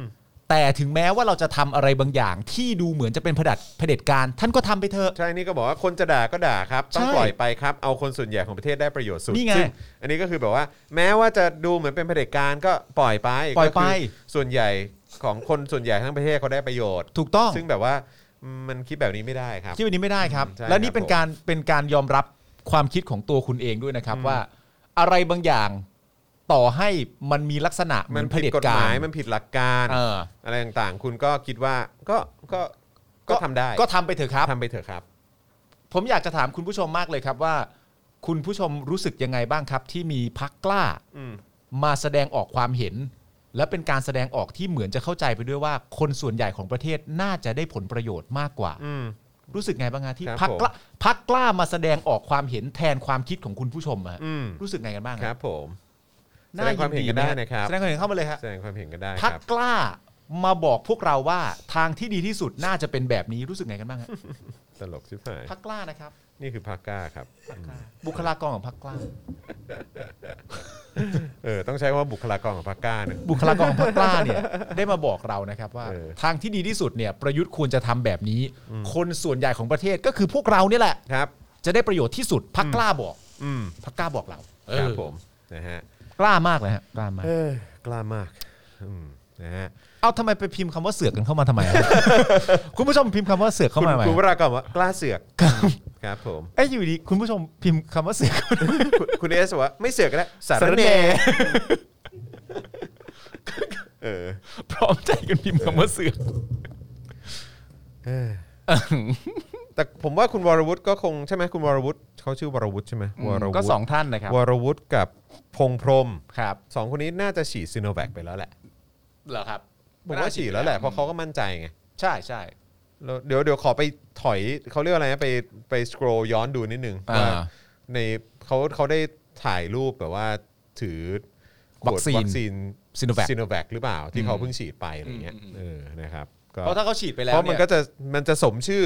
พักเขาไง เพราะเป็นพักกล้าก ล้าที่จะฉีดซิโนแวค โอ้โห เออใช่ไหมไหนๆก็ไหนๆก็ สุด โชว์ ยอด ความ เลย กล้าหน่อย เท่มากเล ก ย ล้าให้มันเป็นรูปธรรม เออ นะฮะด้วยการฉีดซิโนแวคให้ประชาชนดู ใช่ อย่างน้อยก็ให้ฐานเสียงสลิมตัวเองดู เอใช่อไหม ว่าแบบ แล้วก็นี่ไงพวกผม อืม ในนามพักกล้า บุ๊ก ได้ฉีดซิโนแวค เออ แล้วนะครับ พวกเราบุคลากรจากพักกล้า ใช่ ที่รักรัฐบาลประยุทธ์เหมือน เออ กับสลิมทุกคน เออ พวกเราได้ทำการกล้าที่จะฉีดซีโนแวคแล้วนะครับ เออครับ พวกคุณตาม พ มาว ก ได้ คุ เล ณ ย ที่เป็นผู้สนับสนุนเรามาฉีดซิโนแวค การ ไปกับเราสิ ไปกับเราสิ เพราะพวกคุณส่วนใหญ่จะได้ประโยชน์นะ ใช่ พวกคุณส่วนใหญ่จะได้ประโยชน์นะ และเป็น เออ การเพิ่มโอกาสด้วย เพราะพวกเราคือพักกล้า เออ เออ ครับผมเนี่ยเริ่มต้นเป็นรูปธรรมด้วยการกล้าที่จะฉีด กล้าที่จะฉีด Sinovac ซะก่อน เอครับ แต่ ผม ถ้าเลื่อนฟีดไปเสร็จเรียบร้อยแล้ว สโกรลกลับย้อนหลังไป ครับ ไม่พบว่าเคยเจอฉีดเลย เออ ซีโนแวคตัวเองก็ยังไม่ได้ฉีด เ อันนี้มันก็ มันจะยังไง โอ้ ยัง โห ไง มัน อยู่ ก็จะ นะค ทำ รับ ความเข้าใจยากนั่นะฮะ นน่ะสิครับอืม ฉีดไปเลยครับ ครับผม แล้วก็โพสต์ลง Facebook ตัวเองเลยว่าจะเจ็บทุไรฉันก็จะท น ก็กล้าไปเลย กล้าเลย กล้าไปเล อย อ เดี๋ยวสลิมตามอยู่แล้ว ตามอยู่แล้วเนี่ย เออ เออเนี่ยแล้วแบบเนี่ยแล้วท้ายสุดใช่ไหมพวกคุณก็จะรอดใช่ไหมเพราะเพราะไอ้พวกชังชาติมันไม่ฉีดใช่ไหม เออ ไอ้พวกชังชาติมันก็จะตายหากันไปหมด เพราะมันไม่ฉีดนี่ ใช่ไหมเอ เอ อ อ แล้วพวกคุณฉีดซิโนแวคเนี่ยก็จะเป็นแบบ the land of slim อย่างแท้จริง ถูกต้อง the land of พักกล้าอย่างแท้จริง และประเทศก็จะสงบสุข โอ้สงบสุขแน่นอน เพราะว่านายก ครับ กับประชาชนในประเทศ ครับผม ล้วนแล้วแต่รักใคร่กลมเกลียวกัน ใช่ ประเทศมันก็ไปต่อได้ ถูกต้อง เพราะฉะนั้นซัดซีโนแวคกันไปเลย ออใช่ แต่ว่าแต่ว่าก็จะบอกว่านายกนี่จะไปไปในแนวเดียวกันด้วยหรือเปล่าก็ไม่รู้เหมือนกันเพราะว่านายกเข้าใจว่าไม่ได้ฉีดซิโนแวคนะเนอะ เออ เออนะครับก็ อืม อาจจะต้องไปดิวกับใครที่เขาฉีดซิโนแวคเหมือนกันนะเนาะ ก็ต้องคิดก็ต้องคิดกันให้ดี เออ ครับ ผมนะไปร่วมรัฐบาลกับคนที่ฉีดซิโนแวคเหมือนกัน ใช่ อย่างเงี้ยนะพักกล้าเนาะ แต่ว่าแต่ว่า ครับ ก็แล้วแต่เลยครับ ครับ ผมว่าทำตามได้ครับ ครับผม ทำตามได้ ครับ โอ้โห ผม เขาออกมาแนะนำให้ขนาดนี้ว่า เออก็ เออ ให้เขาหมดสิทธิ์รักษาอะไรไปเลย ออใช่ ให้ทำตัวให้เหมือนเผด็จการเข้าไว้ เออ ไม่เป็นไรประชาชนไม่ติดหรอก เออเพราะคนส่วนใหญ่ไม่ได้ประโยชน์ แต่ไม่ได้ประโยชน์ อืมใช่ไหมครับ สลิมซัดเลย อืมสลิมซัดเลย ซีโนแวคไปเลย ครับผม หนึ่งโดสนี่สองเข็ม เออ คุณซัดหกไปเลย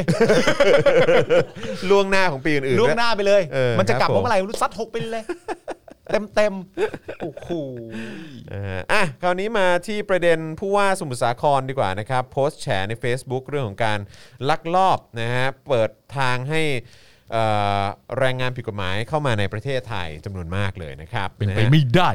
ใช่ผมก็ผมไม่อยากเชื่อเลย นะครับ เพราะว่ากองทัพไทยนี่เขาเรียกว่าตตรึงชายแดนไว้สักแบบแข็งแกร่งขนาดเนี้ย ครับ ใช้งบเราไปตั้งหลายแสนล้านบาทเนอะ ใช่ เออในการบอกว่าทำให้กองทัพแข็งแกร่ง แล้วก็ยอดเยี่ยมที่สุดในภูมิภาคนี้ อืม ใช่ไหมฮะกับแค่แรงงานต่างด้าวนะ เออ ไม่กี่ร้อยไม่กี่พันคนเนี่ เอย อ ไม่สามารถป้องกันได้ เออ มันไม่น่าเกิดขึ้นกับกองทัพที่เกรียงไกรขนาดนี้ คุณผู้ชมทหารไทยแล้วนี่นะครั ครับ บผม ตั้งแต่อดีตถึงปัจจุบัน ครับ เวลารบกับใครนี่ เก่งฮะ โอ้ เก่งครับผม เวลารบกับอริราชศัตรูนี่ ดูนายกเราสิ เอ เอ อ อใช่ไหม ที่หนึ่งของรุ่นนะ เออ มึง ที่หนึ่งของรุ่นนะฮะ เอออื มนะครับมันผมไม่อยากเชื่อนะผมว่าท่านผู้ว่าน่าจะได้รับข้อมูลอะไรผิดๆมาหรือเปล่า ผมก็ นะครับ ไม่อยากใช้คำพูดว่าผู้ว่ากล่ากล่าวหาหรอกครับ น่าจะ เออ อาจจะเป็นข้อมูลที่ผิดพลาดมากกว่า อืใช่คือท่านออกมาแฉไง แต่ว่าก็แบบเออข้อมูลผิดพลาดมั้ง แล้ว นะบ ใครจะไปเชื่อท่าน นั่นนะสิ อ่ะดูดูรายละเอียดกันหน่อย โเคนายวีรศักดิ์วิจิตรแสงสีนะครับผู้ว่าสมุทรสาครโพสต์ ใน Facebook นะครับแฉนะครับว่าท่ามกลางวิกฤตคนไทยด้วยกันเองนะครับกลับเอ่อท่ามกลางวิกฤต คนไทยด้วยกันเองเนี่ยกลับเปิดประตูบ้าน ลักลอบทำเรื่องผิดกฎหมาย เพราะ อืม หวังผลประโยชน์ตอบแทนเป็นตัวเงิน โดยในโพสต์เนี่ยนะครับสรุปใจความได้ประมาณว่า ได้ตรวจพบเชื้อโควิด -19 ในกลุ่มแรงงานต่างชาติของโรงงานแห่งหนึ่งใน ครับ สมุทรสาคร ผู้ว่าจึงได้ปิดโรงงาน 14 วัน อืม พร้อมสั่งกักตัวพนักงานที่มีความเสี่ยงสูงในหอพัก และเร่งดำเนินการตรวจเชิงรุกทันที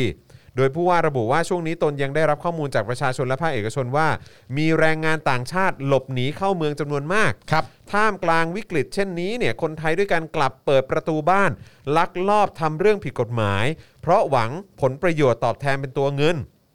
โดยไม่คิดเลยว่ามันจะกระทบกลายเป็นปัญหาใหญ่ทำลายสวัสดิภาพและสร้างปัญหาปากท้องกับคนบ้านเดียวกัน ทั้งที่รู้ว่าทุกคนกำลังย่ำแย่เต็มที ครับ นะครับซึ่งล่าสุดมีรายงานนะครับว่าผู้ว่าสมุทรสาครได้สั่งการให้หน่วยงานปกครอง ทหารตำรวจและเจ้าหน้าที่หน่วยงานที่เกี่ยวข้อง ให้เข้าตรวจจับกลุ่มแรงงานเถื่อนที่ลักลอบเข้ามาในจังหวัดสมุทรสาคร โดยให้เวลาภายใน 1 สัปดาห์ต้องมีผลการจับกลุ่มที่ชัดเจนนะครับ เฮ้ย นี่กลายเป็นว่าผู้ว่าสมุทรสาครต้องดูแลชายแดนจังหวัดสมุทรสาครนะครับ นี่เขา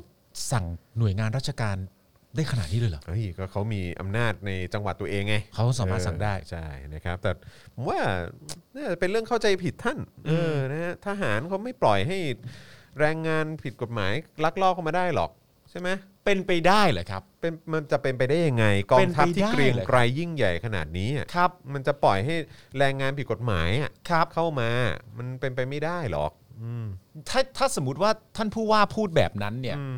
มันก็จะเท่ากับเป็นการที่ไปบอกว่าทหารเนี่ย อืม รู้จักแต่เสือกเรื่องคนอื่น แต่ไม่สามารถที่จะทำหน้าที่ตัวเองได้ อืม ซึ่งมันไม่จริงอะฮะมันจะเป็นจริงได้ยังไงอะครับ เอออ๋อนี่ไงมี I.O. เข้ามาบอกแล้วเขาบอกว่าต้องยอมรับว่าบุคลากรของกองทัพมีไม่พอ โอ้โห โอ้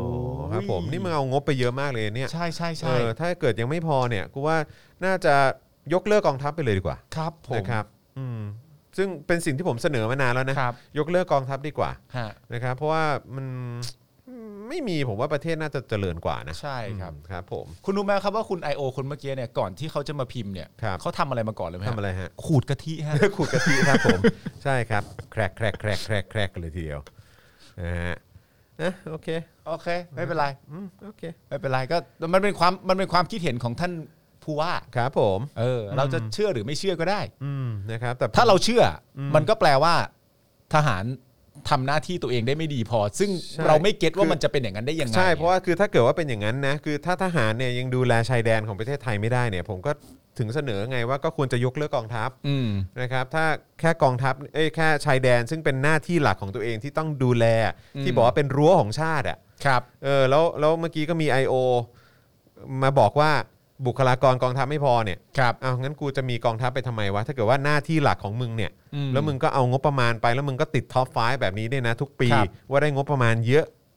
ขนาดนี้เนี่ย อืม งยังทำหน้าที่ตัวเองไม่ได้ ซึ่งเป็นหน้าที่หลักนะคือรั้วของชาติเนี่ย ใช่ ผมก็รู้สึกว่าก็ยกเลิกไปเถอะครับกองทัพอ่ะ ครับผม ไม่ต้องมีหรอกครับ แล้วผมว่าประเทศไทยจะเจริญขึ้นเยอะถ้าไม่มีกองทัพครับ อืม คุณไอโอครับ ผมถามคำถามคำหนึ่งได้ไหมฮะ ฮะ เอ่อ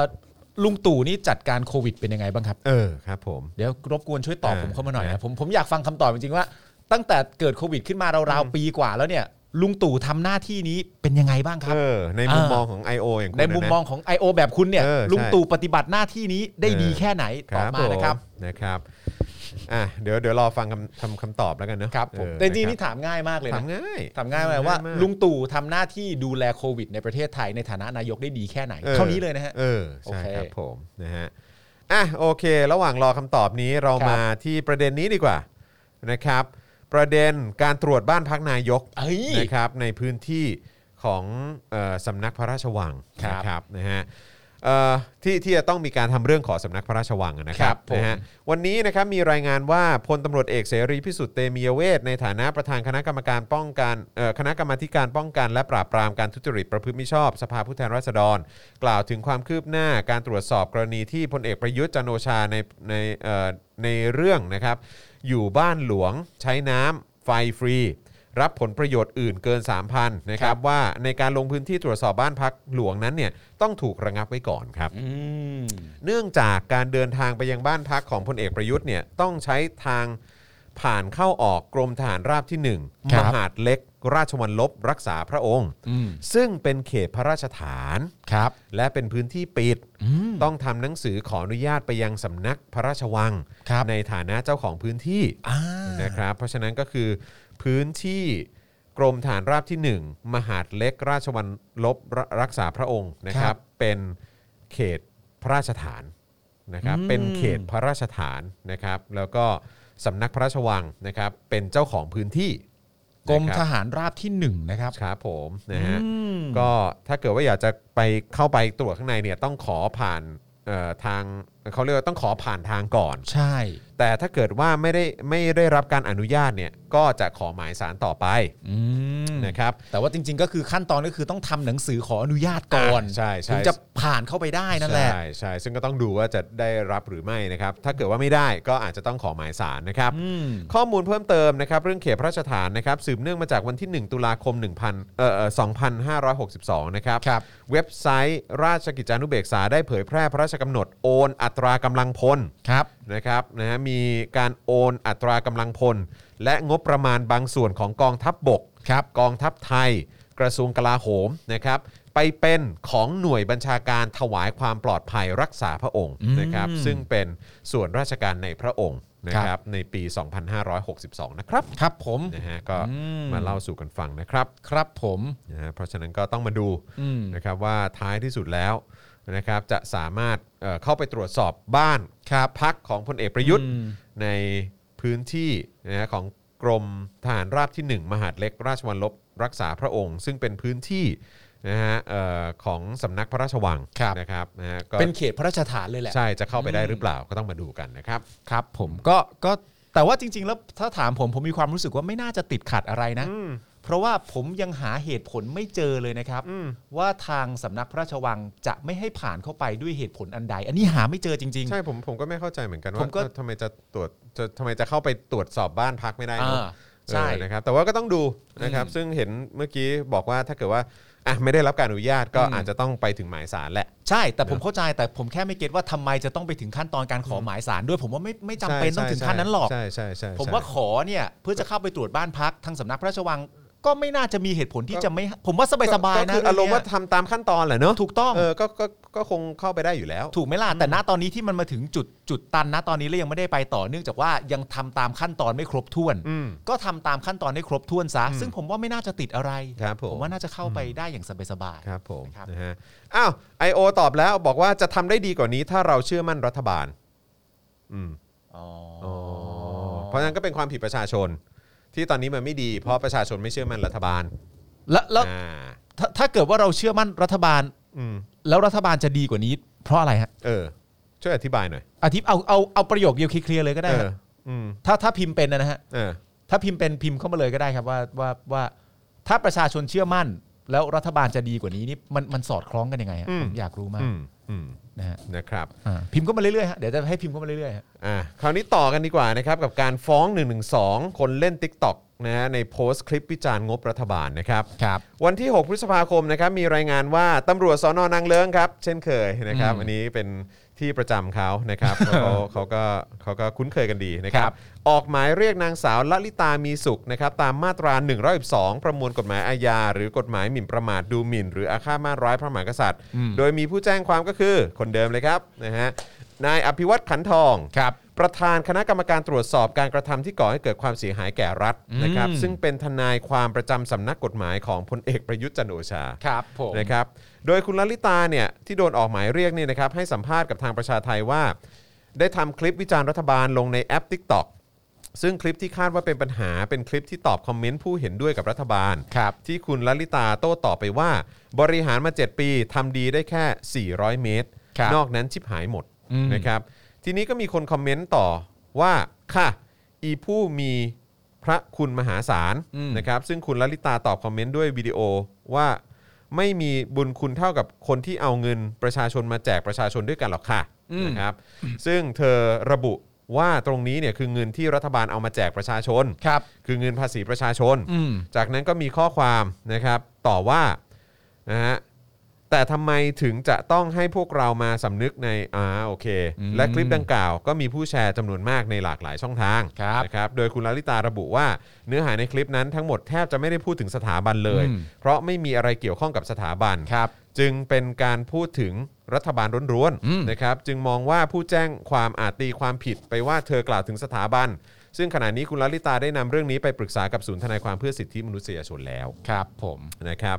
ซึ่งนายอภิวัตขวัญขันทองเนี่ยนะครับ อืม กรรมการผู้ช่วยเอ่อรัฐมนตรีประจำสำนักนายกนะครับคนนี้เขาเป็นกรรมการผู้ช่วยรัฐมนตรีประจำสำนักนายกนะครับ ครับ นะฮะแล้วก็เป็นผู้แจ้งความมาตรา1นึกับคุณ อืม ลลิตาเนี่ยนะครับเคยได้รับอำนาจนะครับคือได้รับการมอบอำนาจนะครับ ครับ จากประยุทธ์จันทร์โอชา อืม แจ้งความเอาผิดมาตรา1นึกับธนาธรจึงรุ่งเรืองกิจมาแล้ว ครับผม นะฮะจากการโพสต์ข้อความแล้วก็ไลฟ์สดเรื่องวัคซีนพระราชทานใครได้ใครเสีย อืม เออนะครับเพราะฉะนั้นก็คนเดียวกันแล้วก็ ครับ ประยุทธ์ก็เคยมอบอำนาจให้คนเนี้ยนะครับมามาเอ่อแจ้งความเอาผิด 112 กับธนาธร ครับ นอกจากนี้นายอภิวัตรก็ยังได้รับอำนาจจากบุตรสาวฝาแฝดของพลเอกประยุทธ์นะครับ เข้าแจ้งความเอาผิดกับคนที่โพสต์ ให้ร้ายแฮชแท็กตามหาลูกประยุทธ์ด้วย โอ้ เออนะครับ ได้รับอำนาจเลยฮะ ฮะ จากบุตรสาวฝาแฝดเลยฮะ อ่าก็คือมอบอำนาจให้ไง โอ้ มอบอำนาจ เท่มากเลย ให้ใช่ก็อย่าลืมว่านายอภิวัตขันทองเนี่ยเขาเป็นกรรมการผู้ช่วยรัฐมนตรีประจำสำนักนายกรัฐมนตรีนะ เขาชื่ออะไรนะฮะ อภิวัตขันทองครับ ตำแหน่งก็คืออะไรนะโทษที เป็นกรรมการผู้ช่วยรัฐมนตรีประจำสำนักนายกรัฐมนตรี แล้วล่าสุดเขาแจ้งมาตราอะไรนะฮะ 112 ครับ กับคุณลลิตาแล้วก็ก่อนหน้านั้นก็เป็นคุณธนาธร อ๋อ นะครับ เป็น1นึเหรอฮะที่เขา ใช่ แจ้งไปตามมาตรานี้นะฮะ ถูกต้องครับ คุณ ผม อภิวัตร อุ้ยเขาแจ้งเยอะเลยนะฮะ เออ เพราะว่าประยุทธ์เขานี่ไงเขาเขาเรียกว่าอะไรนะ ครับ เขาเขาเขาเรียกว่าอะไรวะเออแบบว่าโจทย์เขาเยอะ โจทย์เขาเยอะ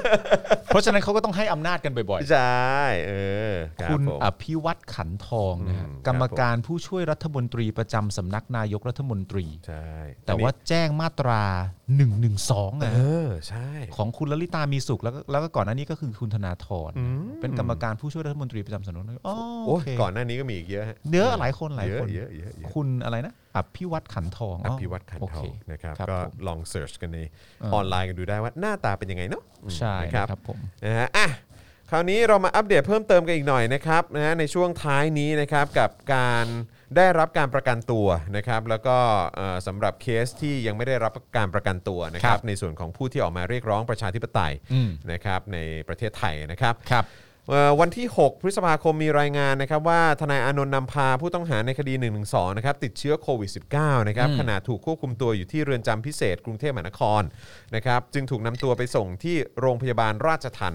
โดยตอนนี้นะครับได้ส่งตัวไปรักษาต่อที่โรงพยาบาลธรรมศาสตร์เฉลิมพระเกียรติแล้วนะครับส่วนอาการของนายชูเกียรติแสงวงศ์นะครับหรือว่าคุณจัสตินเนี่ยนะครับหลังจากตรวจพบโควิด -19 นะครับแล้วก็ได้รับการรักษาตัวจนครบ 14 วันแล้วเนี่ยนะครับ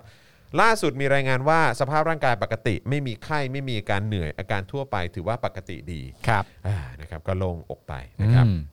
แต่จริงๆก็ไม่ควรเข้าไปอยู่ในคุกตั้งแต่แรกนะครั ใช่ครับผม ทั้งหมดเลยนะครับ ทางด้านอาการของเพนกวินบ้างดีกว่ากรมราชทัณฑ์ออกมาชี้แจงนะครับหลังเกิดกระแสข่าวว่าไม่สามารถติดต่อเพนกวินได้ ว่าตอนนี้เพนกวินอยู่ระหว่างการรักษาตัวที่ทันตสถานโรงพยาบาลราชทัณฑ์นะครับ อืม แล้วก็ระบุว่าหลังแพทย์ตรวจร่างกายเพนกวิน พบว่าสภาพร่างกายทั่วไปรู้สึกตัวดี พูดคุยรู้เรื่อง ช่วยเหลือตัวเองและทำกิจวัตรประจำวันได้ ครับ สัญญาณชีพปกติไม่มีไข้ อย่างไรก็ดีนะครับ เจ้าตัวยังคงปฏิเสธการรับประทานอาหาร แต่สามารถดื่มอาหารเสริม น้ำเกลือแร่และนมได้ปกตินะครับ อืม โดยเพนกวินแล้วก็ไมค์นะครับรวมถึงแอมมี่เนี่ยจะไต่สวนประกันตัวในวันพฤที่ 11 พฤษภาคมนี้ก็คือพรุ่งนี้แหละ ครับ นะครับก็ต้องมารอดูอีกทีนะครับว่าจะได้รับการประกันตัวหรือไม่ อืม นะครับ ส่วนความคืบหน้านะครับเรื่องการประกันตัวเมื่อวานนี้เนี่ยนะครับศาลอาญากรุงเทพใต้มีคำสั่งให้ประกันตัวเอ่อคุณขนุนนะครับศิศิรภพนะครับแกนนำกลุ่มมสว คนรุ่นเปลี่ยนในคดีม .112 นะครับจากการปราศัยในการชุมนุม 18 พฤศจิกายนไปราษฎรประสงค์นะครับ ครับ โดยมีเงื่อนไขห้ามจัด และเข้าร่วมกิจกรรมที่สร้างความเสื่อมเสียต่อสถาบัน อืม นะครับห้ามเดินทางออกนอกประเทศเว้นแต่ศาลจะอนุญาต และให้มาศาลตามกำหนดนัดทุกนัดนะครับ ครับ โดยวันนี้นะครับมีรายงานว่าศาลอุทธรณ์มีคำสั่งอนุญาตให้ประกันตัวพลอยหะไทยรัฐนะครับ อืม นักศึกษามหาวิทยาลัยรามคำแหงนะครับแล้วก็สมาชิกกลุ่มกาดปลดแอกนะครับ หนึ่งในผู้ถูกจับกลุ่มและไม่ได้รับการประกันตัวในคดีการชุมนุมของกลุ่มรีเดมเมื่อ ครั วั บ นที่ 2 พฤษภาคม ที่หน้าศาลอาญารัชดาพิเศษก ครับ เพื่อเรียกร้องให้ศาลคืนสิทธิ์ประกันตัวให้กับผู้ต้องขังทางการเมืองนะครับโดยใช้หลักทรัพย์ 1 0 0 0 0แบาท จากกองทุนราษฎรประสงค์นะครับด้านทนายเตรียมยื่นประกันนะครับเอ่อ C นะครับ รอซีกีนนิยมเดชานะครับที่ถูกจับกลุ่มในวันเดียวกันนี้ต่อไปด้วยนะครับ ครับ ในวันนี้นะครับยังมีรายงานว่าสารอุทธรภาคหนึ่งนะครับมีคำสั่งให้ประกันตัวฟ้าพรหมสอนนะครับด้วยวงเงิน 200,000 บาทนะครับ ครับ พร้อมเงื่อนไขติดกำไรข้อเท้า EM นะครับหลังกระบวนการเสร็จสิ้นนะครับคุณฟ้าพรหมสอนจะได้รับการปล่อยตัวในช่วงเย็นนี้นะครับ อ่า ซึ่งกรณีของคุณฟ้าเนี่ยนะครับมีรายงานว่าจริง ๆ แล้วเนี่ยศาลให้ประกันตัวตั้งแต่วันที่ 8 ครับ คือ 2 วันที่แล้ว อืม แต่ต้องรอทำคำร้องขอเบิกตัวฟ้าเพื่อติดกำไร EM และทำสัญญา ในวันทำการก็คือวันอังคารที่ 11 พฤษภาคม อืม หลังจากนั้นเลยมีกระแสวิพากษ์วิจารณ์นะครับเรื่องวันทำการของศาลนะครั ครับ บ ทำให้โฆษกศาลออกมาชี้แจงว่า สามารถทำสัญญาประกันได้ทุกวัน ไม่ต้องรอถึงวันทำการทำให้หัวหน้าศาลจังหวัดธัญบุรีได้แจ้งทนายให้ไปทำสัญญาประกันฟ้าพรหมสอนได้เลยวันนี้นะครับ ก็เขาไม่ทราบมาก่อนนะฮะต้องให้มาชี้แจงกันก่อน ก็ นะ เนี่ย ฮะ แล้วคือเท่าที่ทราบมาเนี่ยก็คือว่าแม่ของคุณฟ้าเนี่ยก็ป่วยนะ อืม เออเข้าโรงพยาบาลเลยนะครับ เข้า ICU นะครับ เนี่ยเอ่อสสเจี๊ยบเขาก็ทวีตข้อความใน Twitter ส่วนตัวนะครับ ฮะ ระบุว่าคุณแม่ของคุณฟ้าเนี่ย เส้นเลือดในสมองแตก ครับ ล้มลง แล้วก็ตอนนี้ก็อยู่ห้อง ICU ครับ วันที่ 8 เนี่ย แม่ดีใจมากว่าลูกได้ประกันตัว แต่ผิดหวังที่ต้องรอติดกำไร EM และปล่อยตัวในวันที่ 11 แล้วก็โพสต์รูปจดหมายที่คุณแม่ของคุณฟ้าเนี่ยนะครับเขียนถึงตุลาการ เพื่อขอรับรองด้วยชีวิตว่าลูกของตนเนี่ยไม่เคยคิดจะหลบหนี อืม เนี่ย เข้า ICU คิดดูดิ คือแบบจะออกไปหา คือจะได้ออกไป เออ คือจะเยี่ยมคุณแม่ อืม ซึ่งคุณแม่ตอนนี้อยู่ ICU อ่ะ แล้ ก็ ว ไม่ นี่ ได้ ก็คือแบบไม่ได้ เพราะว่าต้องรอเบิกไอ้อะไร EM, EM แล้วก็ต้องทำสัญญาอะไรก่อนเนี่ย อืม แล้วกลายเป็นว่าเนี่ยก็เพิ่งมาแจ้งว่า อ๋ออ๋อทำได้เลย เออ คือไม่ทราบมาก่อนว่าทำได้ เออ จนต้องออกมาแถลงว่าทำได้ จึง อ๋อ โอเคงั้นท เออ ำโอ้ระบบ นี่คือสิ่งที่คนที่ออกมาเรียกร้องประชาธิปไตยและความเท่าเทียมกัน ต้องโดนนะครับ ใช่ครับ เข้าใจไหมฮะอืมส่วนความเคลื่อนไหวล่าสุดของคุณโตโต้นะครับที่ได้รับการประกันตัวไปจากคดี1นึ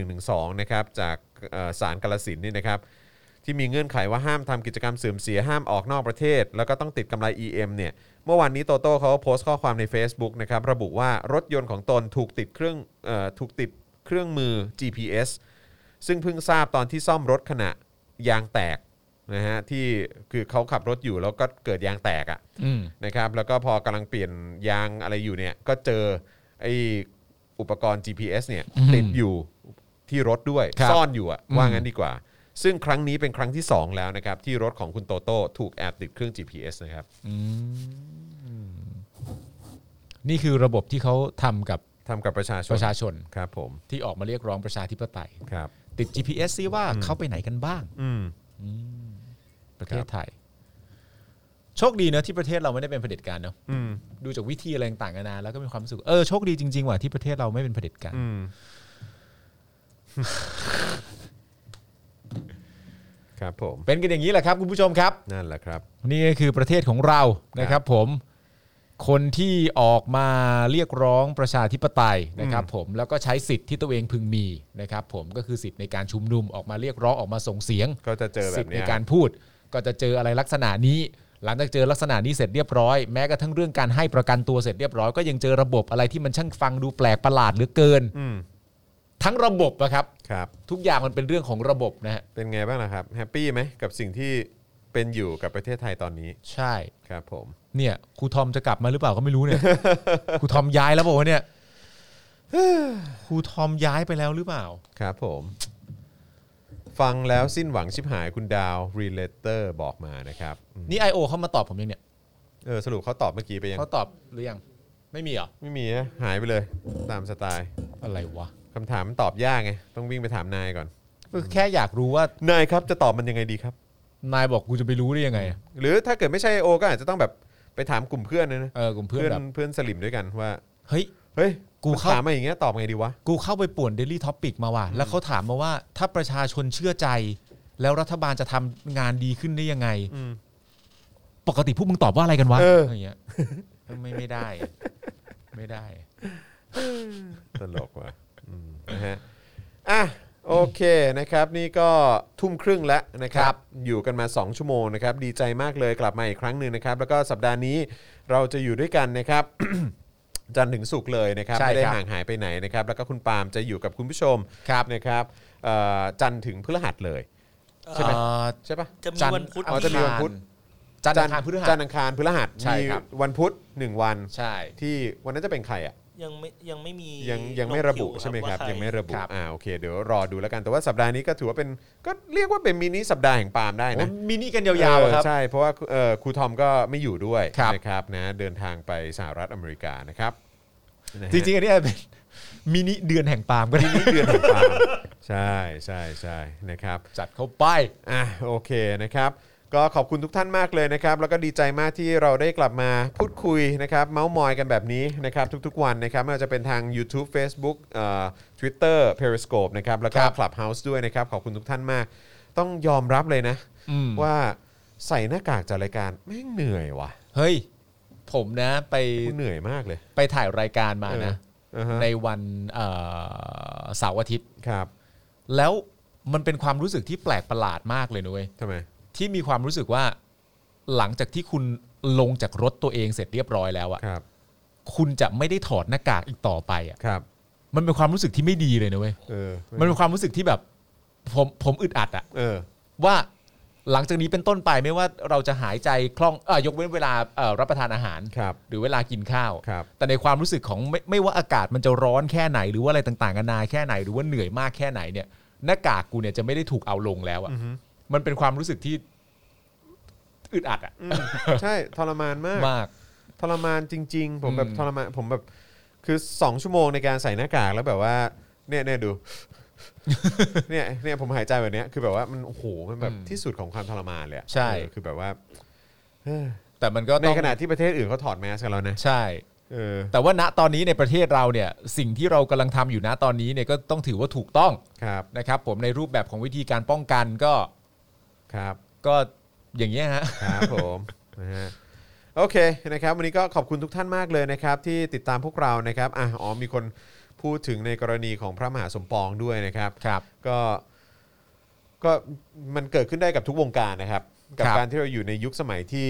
ทุกอย่างมันวิปริตไปหมดนะครับ อืม แล้วก็ไม่ได้อยู่บนพื้นฐานหลักการนะครับ ใช่ครับ นะแล้วก็ถ้าเกิดว่าพูดว่าพระไม่ควรยุ่งการเมือง